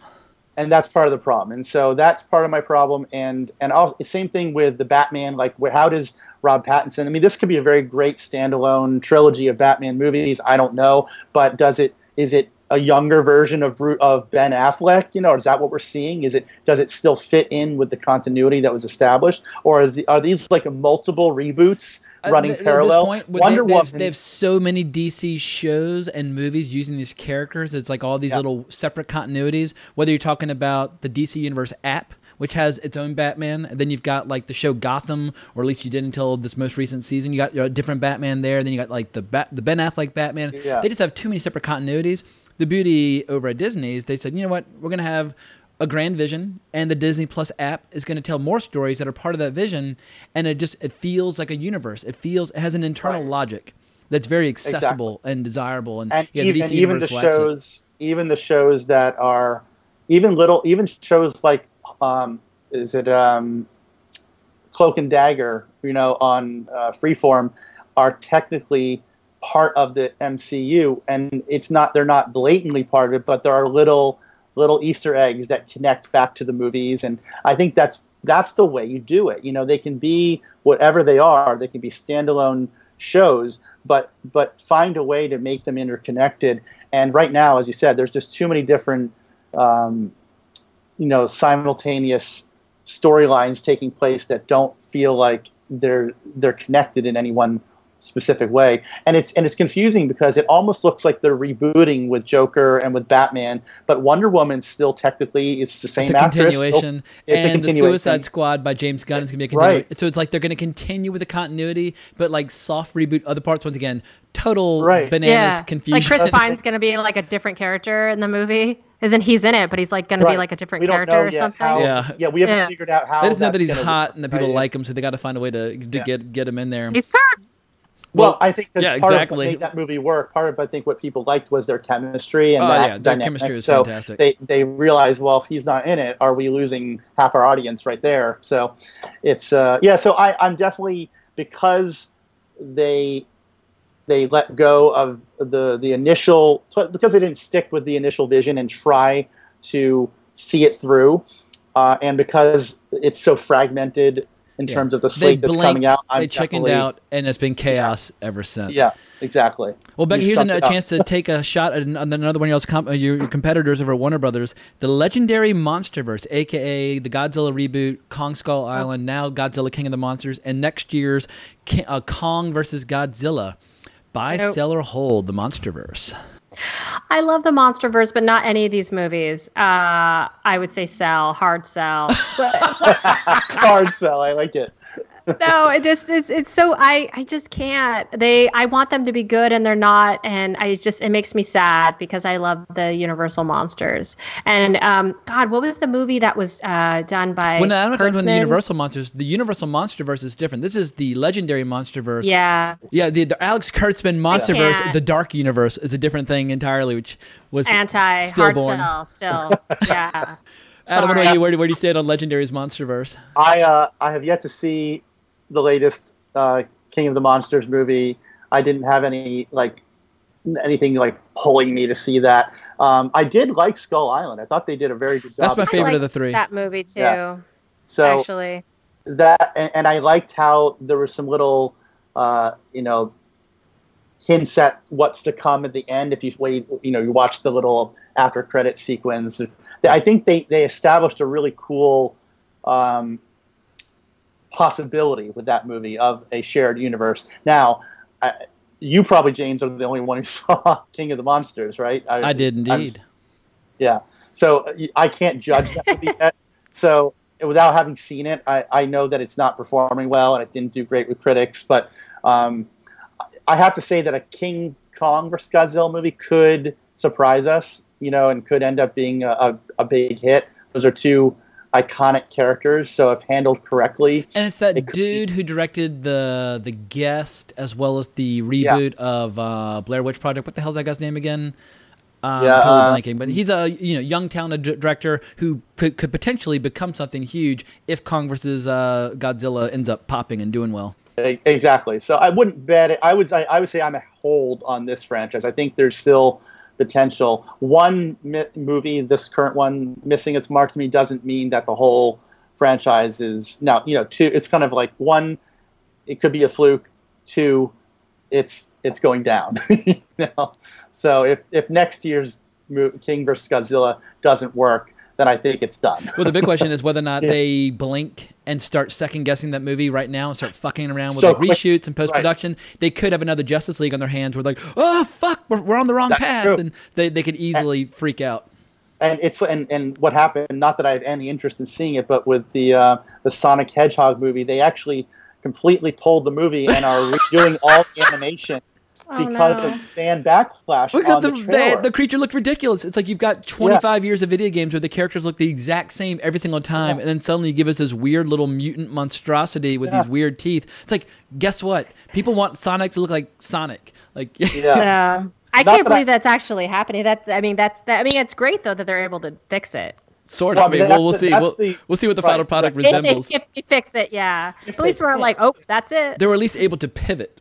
It's so Right, scary now looking. but I think it's the first time that a film has. I mean, certainly films have been altered because of test screenings that we, as we talked about, you know, with Star Trek Two and and and others. But um, I think it's the first time that a trailer has triggered a studio to pull a movie from its release date and completely remake, essentially remake all the visual effects because of fan backlash. It's a pretty incredible thing. Yeah, expensive, and I don't think this movie has a huge audience to begin with. So I don't know if it's even worth do, putting the money into this. I feel like sell, What- sell, don't- sell don't- all the way on Sonic the Hedgehog. good money after bad. No, um, yeah, sell, sell, sell. Certainly, All right. that's, that's WB, right, Becky? that's uh, uh, what is that? That's not our film. Uh, it's not. It's Universal. I don't know what it Yeah, is. I don't even know. All right, well, Becky, Fast and the Furious. Now that they are pivoting into Fast and the Furious Presents and they're expanding their universe, this is a this is a, a big new thing. And I mean, Fast and the Furious could present episodes of Wrong Reel for all we know in the future. But uh, what what is your your opinion of the future of the Fast and the Furious franchise? Because these movies Oh, obviously sorry, make fuckloads of money. But Sonic But you- Paramount. Sorry, I just want to let you know Oh, it's Paramount. Paramount so is Sonic? Your husband might. yeah, uh, had- he's involved. not working on that Okay. movie. No, Thank I, God. w- I thought it was Paramount, but I'm like, I can't Ooh. say Paramount. I don't think it is. Yeah. It's Universal. Yeah, Yeah. Paramount. Paramount. They've uh, well, I, I, when it comes to Paramount, even though they're one of the most historic studios of all time, and I've got so much sentimental affection for just the logo, the brand, the film history. When it comes to buy, sell, or hold, oh, in Paramount, sell, sell, sell. Oh no! all the Fucking way. man was great. Mission Impossible, Star Trek. They've got a lot of good But stuff. they just lost They Bad got- Robot over to Warner Brothers, so yeah, that, that's going to change things quite a quite a bit. But Becky, where do you stand? Buy, sell, or hold on the Fast and the Furious franchise? Wow. Um, I think Hobbs and Shaw might be the first movie in that I actually want to see. So, but for a while, because I I actually uh, I w- watched the first few Fast and the Furious movies, and then um and then I was out because I thought that they were ridiculous, and then people told me that I think I missed what's the one that everyone said was amazing. Fast Um, Five was the Fast, cha- Fast wait- Five rebooted. Yeah. yeah so it was, I, uh, Where they I became never went back. superheroes. I never went back and saw five, but everyone said it was amazing. But I did. So, but I went had a screening for six. So I'm like, well, I'll go in to see six because everyone says that five is so amazing and it's amazing. And then I thought this is ridiculous. When I saw six, I'm out. So I personally am not a. Uh, but again, I haven't seen all of them, so maybe if I did, I would become more of a fan. But I'm actually am curious to see what these new movies. I think that they kind of have an idea what works, and uh, this one looks really fun. The next one, so I'll say hold. It's funny how the, the beef between Vin Diesel and The Rock has Uh-huh. evolved to such a point where they have to give The Rock his own Fast and the Furious spin off movies just to keep this fucking uh, bad boy going. But Adam, where, where do you stand? I've never seen the most recent one, the eighth one, where Charlize Theron plays the villain, but I've seen the rest. But I will watch the Charlize Theron one and prep for Hobbs and Shaw. But I, I have to admit, Hobbs and Shaw, it could be like dumb fun, but like like dumb fun, like where like you want to drink like a six pack of beer and eat potato chips and just have, like uh, swap high. I, there's a person in a trailer recently. He screamed at the end of it, "Yes to all of it," and I was like, "All right, that's the perfect response. yes to all of it." yeah, I remember seeing that in the in the theater, and some guy went uh, after one of the the action sequences. I just heard him go, "Woo!" I'm like, "That's your audience right yeah, there." hundred percent. Um, yeah, Nice. Yeah. I think I've seen them all. I I've had fun with most of them. I mean, yeah, start, the second one. I think the third one actually is underrated. I think it's a decent little Tokyo standalone. Drift. Tokyo Drift. I think The if you just watch hipsters it's a like good Tokyo standalone Drift. movie. Yeah, it's a fun it- little yeah. I heard that's that's at cult status, right? Yeah, it's just like this fun little. It doesn't actually. Vin Diesel does have a post credits little appearance, which is kind of cool. But other than that, it has no connection to uh, to the other films. Well, it's got the But Japanese for- dude who like had some weird continuity thing where he like Yes. dies and gets resurrected in order to appear in the Yeah. other movie. They they, there's- they have some ridiculous far flung explanation as to how Yeah. the the order in which the stories take place. Yeah, they, they actually are. Yeah, right. th- There's a chronology that's not the chronology of, of the of the number system. Because they wanted So, to be in uh, five and six. Right, exactly. And and it's also why is Vin Diesel in Japan at the end of that movie? Like with that appearance, that that comes into play later. So yeah, I think starting with five, they become yes, they become almost like superheroes. They become, uh, but the, I think in a way though, if you can, you know, if you can sort of just watch them for what they are, they're very good popcorn entertainment movies. They're not they're not deep in any way, but they're they're entertaining. They're good late night movies for someone like me just to sit back and relax, you know, and watch at night. And uh, I think it's it's going strong. Yeah. In many regards, critics seem to think that they're largely getting better as they go, at least from the fifth film on. They seem to be And they make a billion dollars a pop worldwide at a Yeah. minimum. Seems like every movie. and frankly, the target audience for these movies, which is you know, a, um, probably isn't us, right? it's younger. It's Mikhail. This is Mikhail's Yeah. favorite franchise. Yeah. So, But I, I, I'm curious to see it. I, I like The Rock. The Rock's Yeah. fucking awesome. Jason Statham's fucking awesome. against. I don't like like and they I got like him. the like the Maori thing with like the like the ancient weapons. I I, I will be there uh, opening day with a smile on my face, hope hoping for the best. But uh, yeah, so I would buy, I would say I would buy with this. I think it's not something that you can bet against. I think that the audience is there, and it, they will keep coming out um, for these types of movies because they actually they're the kind of movies that young people want to see on a big screen. They want to see in IMAX. They they deliver on the action and adventure in a way that that people are willing to go out and pay 20 bucks to see them in the theater. honestly, I might agree with the buy if they were to start spinning off and creating a, a shared universe of action movies and introducing a bunch of new characters where it's just Yeah. over the top action movies that feel like superhero movies but aren't quite superhero movies. Yeah, I mean, Fast and Furious presents. You could come up with a hundred fucking characters that fit right in there. You could do one set in Indonesia and get all this crazy Indonesian actions. Like you could, you could have that label slapped on the top of a million different kinds of action movies that are all kind of loosely interconnected. So yeah, I'm inclined to agree. Bye, but Becky, Yeah. the Conjuring extended universe, which I don't see most of these movies with the, all the Annabelles and the nuns and etc. I've seen Conjuring one and two. And that might be it in terms of the Conjuring shared universe. But this, they just keep cranking these fuckers out, like one or two a year. It seems like. Yeah. Where do you stand on this shared universe by Solar Horror? I love, love, love, love, love it. I'm all in on all of these films. I'm one of the people that see everything. I was supposed to see Annabelle on Monday, but I missed out because um, my husband has plans, so I can't go to the screening. So I'm going to pay to see it next week. Um, I seen every single one of these films. Some of them are not as great as others, but most I would say that like 80% of them are pretty fantastic. Every once in a while, you get one that's not great. The last Conjuring movie, um, the, well, the Nun movie, I hated that movie. Um, and then the last Annabelle movie, I didn't like, but the one before I thought was fantastic.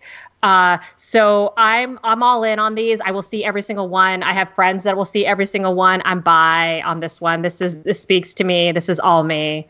Bye. Beautiful. I will see any iteration they make, whatever you, whatever doll you want to make, or any. And I'm, I just heard they're going to remake. Uh, they're to not remaking that. They're doing another paranormal, and um, that, uh, and I, they said that it's going to be the last one, and people are laughing about that because they're like, "Oh, is this really going to be the last one?" I'm sure they're going to make another one in 20 years or in 10 years or whatever.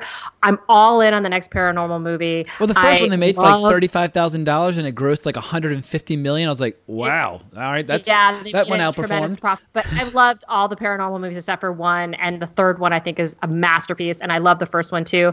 And um, I've actually, I think there's one of all of them. I think there's might be six or seven of them, and one that I didn't like. So I am. Anytime they want to make a movie, I'm in. So yes, bye, bye, bye. What about you, Adam? Hard bye. Believe it or not, I have not seen any of these films yet. Oh, watch and, The uh, Conjuring. I've- the Conjuring kicks ass. Yeah, I, I was gonna ask you guys because I know that the that the Annabelle films are like prequels to The Conjuring. Is that correct?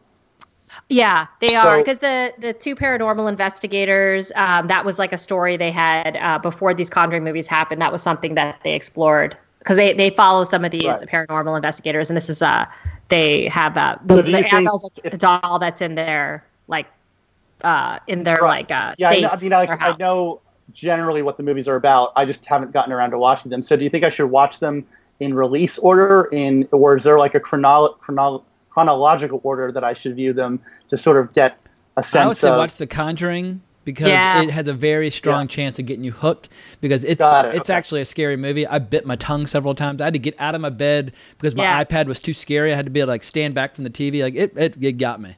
okay. the first Yeah, I'm, Conjuring. Yeah, I'm looking here on uh, Wikipedia under the the Conjuring Universe page, and it says so. There's Conjuring one and two, and then there's Conjuring three, which is currently filming. Then there's Annabelle, Annabelle Creation, and Annabelle Comes Home, which is is in pre-production or no. Oh yeah, sorry. So the first Annabelle was great. The second one was awful, and Okay. then this third one, I don't know if it'll be good or not. Yeah. But uh, and the Annabelles you can see separately. They're it's they're they're other than the investigators. They're a they're Hobbs not- and Shaw spinoff. Yeah. The Nun and the Untitled Nun sequel, and then it says there's two other films: The Curse of La Llorona. La Llorona. I heard that was awful too. Yeah, though, actually, I didn't see that one because I heard it was really bad. And actually, I don't know. Actually, I'm now that I'm I, I'm not sure I'm into the Nun sequel. I hated the Nun so much, so much hate. Alright. Yeah, the nun was spooky in Conjuring too, but I, I don't need any nun movies. But, No, but- but it I got my most the- important the- question for y'all when it comes to Yeah. buy, sell, hold, bull or bear. We'll start with Becky, the Star Trek franchise. Oh my gosh. I just I just want to buy just want to buy. I know I know this might be too this is sentimental of a I'm going to cry.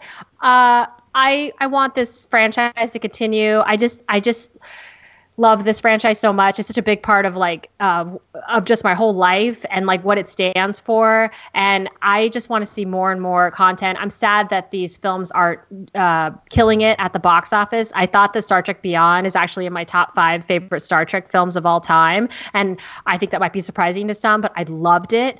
Um, and so I want to see another Star Trek film. I want to see Chris Pine as Kirk if they continue that route. Um, I want to see this Quentin Tarantino uh, film.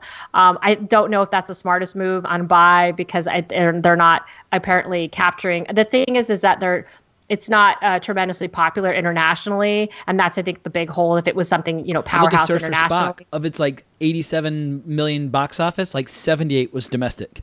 well, they didn't really release. Yeah, it was a uh, different landscape, film- obviously, uh, back It was then. a different time. But, but Star then. Trek did- yeah. is popular here, less so abroad. Yeah, Western films didn't release in the 80s internationally, so that's a hard one to do. But yeah, but it, it definitely isn't something that uh, it's it's people know it. Some people know it internationally, um, obviously through syndication and all that. But I I just sentimentally, I guess I, I just have to say bye because I it, this I, believe in what the franchise stands for, the utopian future, and um, you know everyone can belong to it, and and the future we all get along, and what's the future that we hope to have. Um, I just love it so much, and I just think that the core the core philosophy of this franchise about friendship and about um, you know um, acceptance and tolerance. It's just I don't know. It's a show about it's like about ideas and you know what it means to do the right thing. And I could gush and gush and gush. So um, I just love it so much. And so yes, I have to say bye. What I know it's probably not. What about you, Mr. Yeah. Rackoff? I, I would agree largely with Becky. I, I am a, a Star Trek fan for life, and I will always try and watch everything that has the title Star Trek in it. Um, you know, I've said this before. Not all all Star Trek is created equal. I mean, there are good and bad episodes of the original series. There are good and bad episodes of the Next Generation, and every show that came after. Um, but I still would say that for me, even bad Star Trek for me is better than most television, or at least it was for a long time. We're in a new age of television right now, but for me, even a bad when growing up, a bad episode of Next Generation was still better than most of what was on TV, in my opinion. So I, I just Yeah, if you were channel Yeah. surfing and you stumbled upon it, it didn't matter if it was in the middle of the episode or where you were, what was going on. You knew it was going to be pretty good. yeah, Yeah.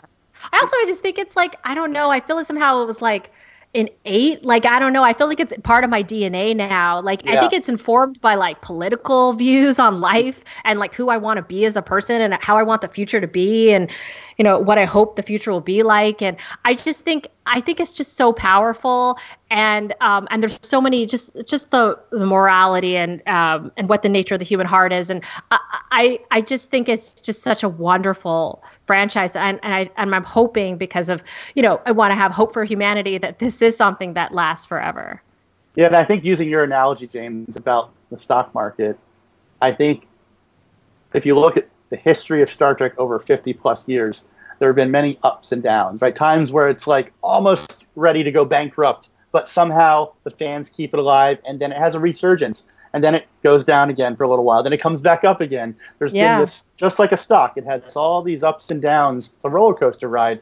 Um, but it never, it will never die. You know, I don't think it'll ever die. It- It'll always get past those, those sort of valleys and find a new peak again. A good example is just if you look at like the mid 2000s after Enterprise went off the air and after that, you know, Insurrection came out, which was probably my least favorite Star Trek movie. Um, there was this period where It's it really mine felt it really felt like Star Trek was done. You know, oh, and yeah, uh, Nemesis, aside you from- mean? yeah, sorry, Nemesis. Yeah. Yeah. Um, that came out in 2002, and I think um, Enterprise went off the air in 2004. I'm, I'm trying to remember, but Yeah, uh, there, was, a five-year period gap between Yeah. the show and the reboot by Bad Robot. Right, and I think, but that was a great example of where Bad Robot's reboot really reinvigorated the fran- franchise and sort of reintroduced it to the world. And it, it was like all of a sudden Paramount had another hit on their hands and a new franchise on their hands. So to me, there will always be those opportunities for someone to come along and reignite the franchise. Maybe Picard will be that next iteration. I mean, a lot of people love. We've talked about this. A lot of people love. Uh, just I'm a fan of Discovery. I think they've had some uh, really rocky road in the beginning, but overall, I think there's there's potential still there. Um, but I, I will certainly admit that it's not the strongest Star Trek series that has been on the you know that has aired. Um, Maybe, but, but- to, to- but- to take the stock analogy further, we are coming upon a buying opportunity where if Alex Kurtzman runs the franchise into the ground and drives the price down, that would What's happening? present presents a buying opportunity for people to resurrect it. right, right. I- What? it's why? No, where's that? It's not, he's not going to make it go into the ground. It's we're, no. I want to finish the thought because the the even though there's been some mixed reception to Discovery, uh, it actually has been uh, the most watched, one of the five most watched shows on all streaming platforms all over the world. So it's getting more exposure for Star Trek than any other Star Trek show in the history of the world uh, because it's on Netflix in every other country. So Mhm. it's such broad exposure, and Well, and it- that's it is, but now it's not because Amazon scooped up Picard. There was a little bit of a bidding war, not a bidding war, but like Netflix wasn't willing to go above a certain price for a Picard, so so Amazon swooped in. and It's like fuck you, we'll take it. So we'll see how. Uh, Well, right. Yeah, we'll, we'll see how is see how it does on Amazon. That's all I meant. Is that it's getting seen Yeah. because uh, this was across any streaming platform, not specific to Netflix. They were saying what are the five most streamed shows, and Discovery was one of them across all. Like Stranger Things was one of them. So it didn't matter what the platform was; they were just sort of going across platforms. And and my point is just that it's getting seen more than any other show, any other Star Trek show has been in a long time. So that's good for the franchise, and in, in essence, that would be a buying, a reason to buy, right? Because it actually is getting more exposure because of this new streaming world we're in. You know, it's equivalent to sort of the syndication, um, the invention of syndication in the late '80s when Next Generation was starting to be seen by a whole new audience that probably wouldn't have necessarily seen it or watched it on primetime cable, sorry, primetime network TV. So um, we're just finding new ways to reach audiences now, which is it's good for the franchise. You know, whether you like it or not, it's it's a good that's a good sign. But yeah, hopefully Picard will will give a lot of us uh, fans our age something that we want, which is a continuation. Like, Michael Chabon's uh, a fucking brilliant writer. I mean, The Amazing Adventures of Cavalier and Clay is one of the best novels I've ever read, and the fact that he's so intimately involved with Picard, I at least have high hopes. But I don't like Alex Kurtzman, so we'll see. But I mean, like, uh, it's hard to separate rumor from reality because there's so much bad blood out there right now. There's so many, there's so much bullshit with the people who don't like Star Trek, where they're constantly spreading false rumors about test screenings, Yeah. etc. I've decided I'm not going to pay attention really to any of that stuff. I'm just going to wait and see if Picard's a good show, and if it's great, awesome. That's that's a win. A good Picard show is a win for everybody, irrespective Mm-hmm. of people's thoughts about the direction Yeah. of the franchise. And also, still got Orville season three coming our way. So no matter what happens, I got the Orville coming my way. So I, I can, as long as I have a version of something resembling Star Trek that I like, then then I'm I'm a happy That's boy. what that's what I needed to do this summer is because I watched the first five episodes of the Orville and then I just like I had too much stuff going on and I never continued and I and I loved it and then I but I just had to stop because I had so much other stuff going on but I, I need to catch up on Season that show. two is like wrapping yourself up in a blanket and getting in a rocking chair in front of a fire. It's Oh, I love it it's so season much. Two can't is uh is, is a And- ton of fun. and season two is even more connected to Star Trek with all of with the Jonathan Frakes episodes, and you know Ronald D. Moore is one of the producers, right? So there's so many people. A lot of veterans, yeah. Uh, well, Brandon Oh, that's Braga. I forget That's who it is, which one it is, but one of the next gen. Um, Yeah, that's my homework this summer. My Yeah. summer homework. The uh, Nemesis came out in 2002, by the way. So uh, Yeah. that was seven years from.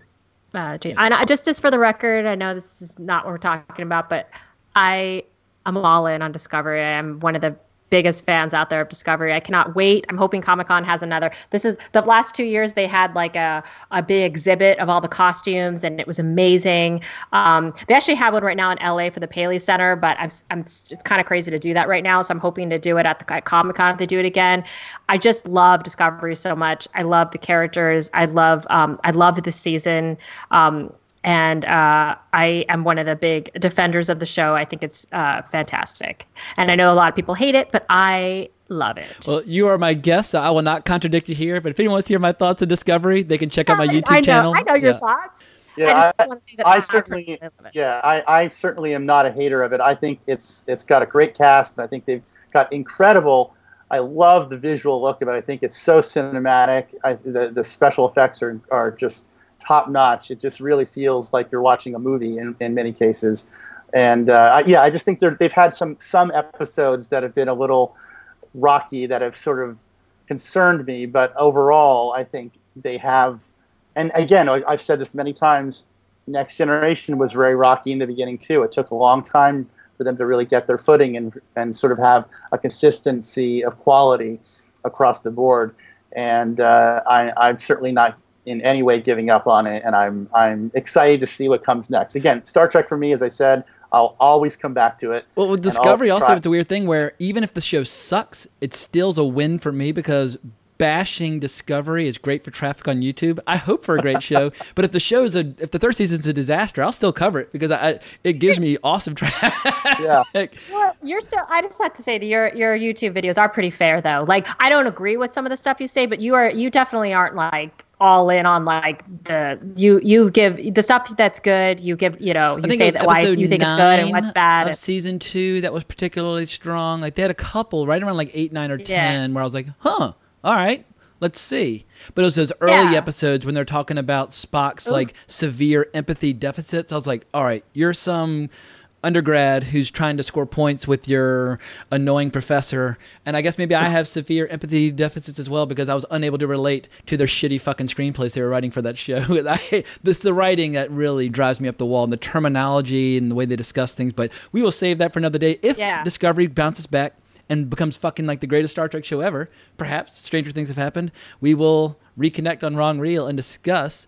But um, I've run out of franchises to pick your brains about. So as a way of closing things down, I just want y'all to be an angel investor. Put on your investor at one last time and hand pick a franchise that you would breathe new life into and make the strongest franchise. And what what in your mind is um uh, something that's either been uh, like disregard, like kind of discarded or ignored or neglected, but you want to, as a producer, say, you know what, I'm going to assign the best writers, the best cast, the best director, the best everything, and give it the resources it needs.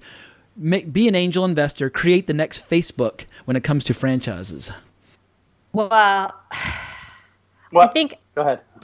Oh no, I, I feel like it's I'm I'm just hopeful that that's actually already happened with Terminator Dark Fate that's coming Ah, out in that's fair, November. that's fair. Because I feel like Tim Miller's amazing. James, I mean, if I had to think like a year ago what my dream would be, it would be that James Cameron would come back and make and uh, be a big part of the making of the story of a new Terminator film. That he would continue after T2. That he would have Sarah Linda Hamilton come back. That Arnold Schwarzenegger would have a role.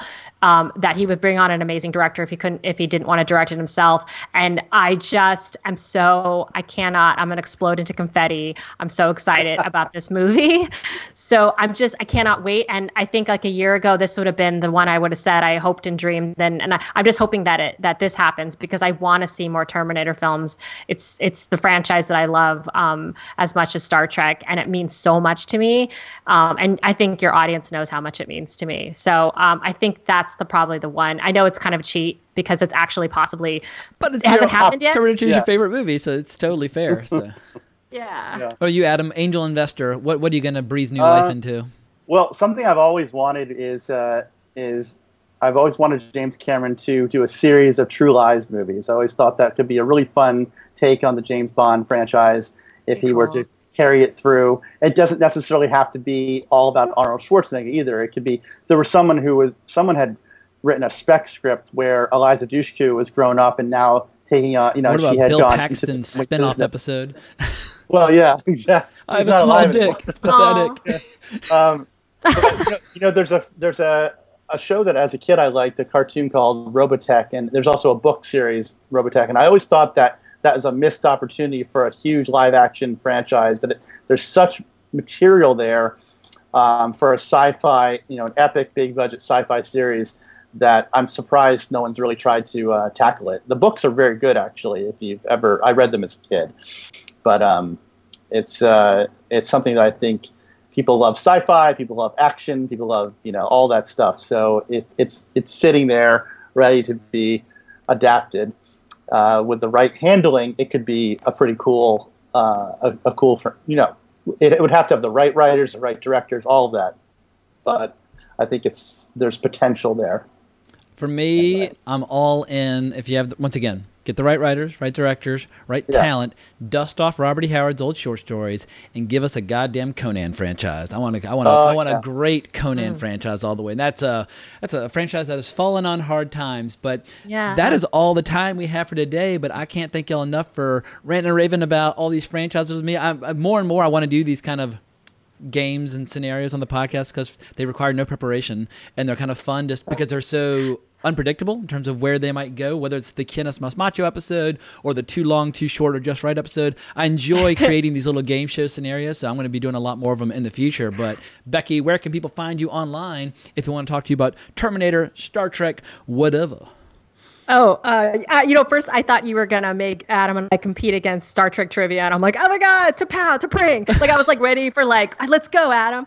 Um, but luckily, uh, you didn't do Star Trek trivia, and uh, so that would have been uh, hardcore. Uh, you can find me um, on Twitter, which is um, my uh, handle is Hollywood Minotaur, and that's Hwood Minotaur. I'm actually launching a brand new website this week, which I'm really excited about. It'll be BeckyDeanna.com. The old BeckyDeanna.com still exists, but a new one will be a new look, a fresh look. It'll have a ton of links. I think I've done like 27 Wrong Reel episodes, so a lot of traffic to your website, uh, Jamie, to, to look at Wrong Reel episodes. But um, a, a brand new shiny website will be up this week. I just saw the preview today. I'm excited about it.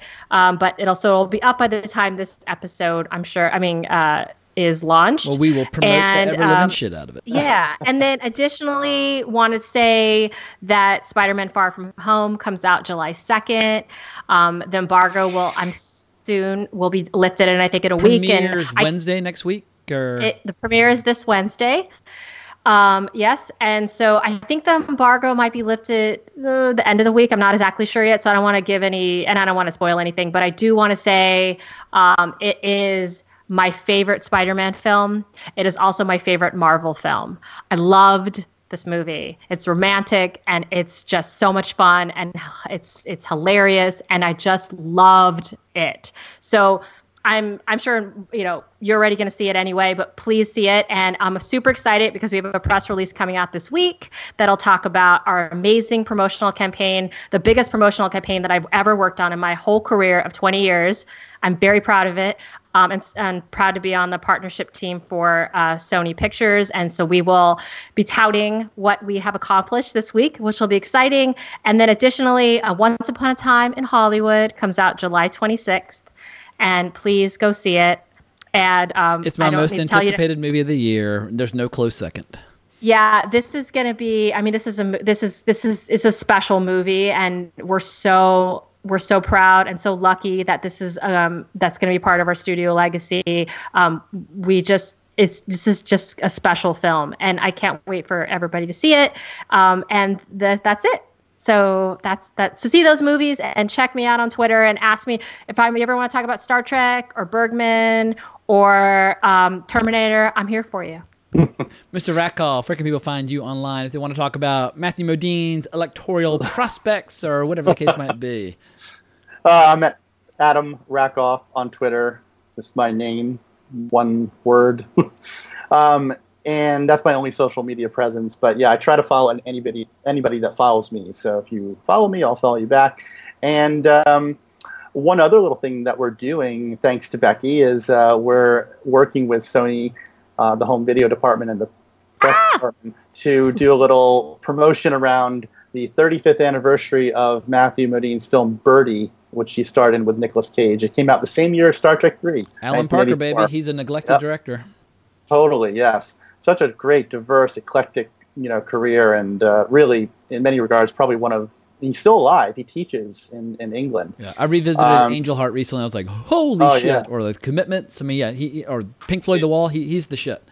He's very similar to Kubrick in that every film is sort of its own thing. You know, they don't they don't fall into one category. They're very unique. You know, he sort of tackled each film as for what it was. And uh, anyway, um, so the Blu-ray is coming out this Tuesday from Sony uh, Pictures, and uh, it's the first time Birdy has been you know remastered in high definition for Blu-ray. So it's coming out, and we're trying to do some interviews, and we might, we might be doing some giveaways on Matthew's Twitter feed. So uh, follow him at Matthew um, yeah, Adam and I work, uh, yeah. put our minds together and try yeah. to do something fun. And we might be doing something even more with you guys because we found out that Sony is also releasing his film uh, Pacific Heights with uh, nice. Michael Keaton and Melanie Griffith. It's also coming out on Blu-ray July 21st or 7th, something like that. Um, so another classic Modine film coming to Blu-ray, uh, which is which is odd because the film was I think originally released by Fox in the theaters. I'm not sure how the well then it was produced by Morgan Creek I think, and I think maybe they might be with Sony now. I'm not sure, but it's mm. one of those oddities with you know movies where they have one company distributes it and then you know the the catalog rights go on to another studio, and I'm not sure how it ended up at Sony. Okay. But anyway, it's coming out, and um, so maybe we'll do some stuff around that as well. Uh, but yeah, so uh, check. I think Tuesday. Check Matthew's feed because we might be doing some fun um, giveaways if you retweet and uh, yeah. Yeah, he's got a great Twitter feed. I loved all that footage from Vision Quest recently. I was like, "Fuck yeah!" I do. That dude is uh, muy macho. Well, we hope y'all have enjoyed this That's episode. Oh, wait, fire away. You didn't. You, just one last thing. We forgot to mention that it's the Star Trek uh, Search for Spock. Is is the 35th anniversary? It just happened June yes. 1st, 1984, and we neglected to mention that. Uh, Sorry. That's that's why we did. Happy anniversary, Star yeah. Trek Search for Spock. Yeah, that's why we. It's, it's he's listening. Star Trek, Star Trek Search for Spock. Did you hear us?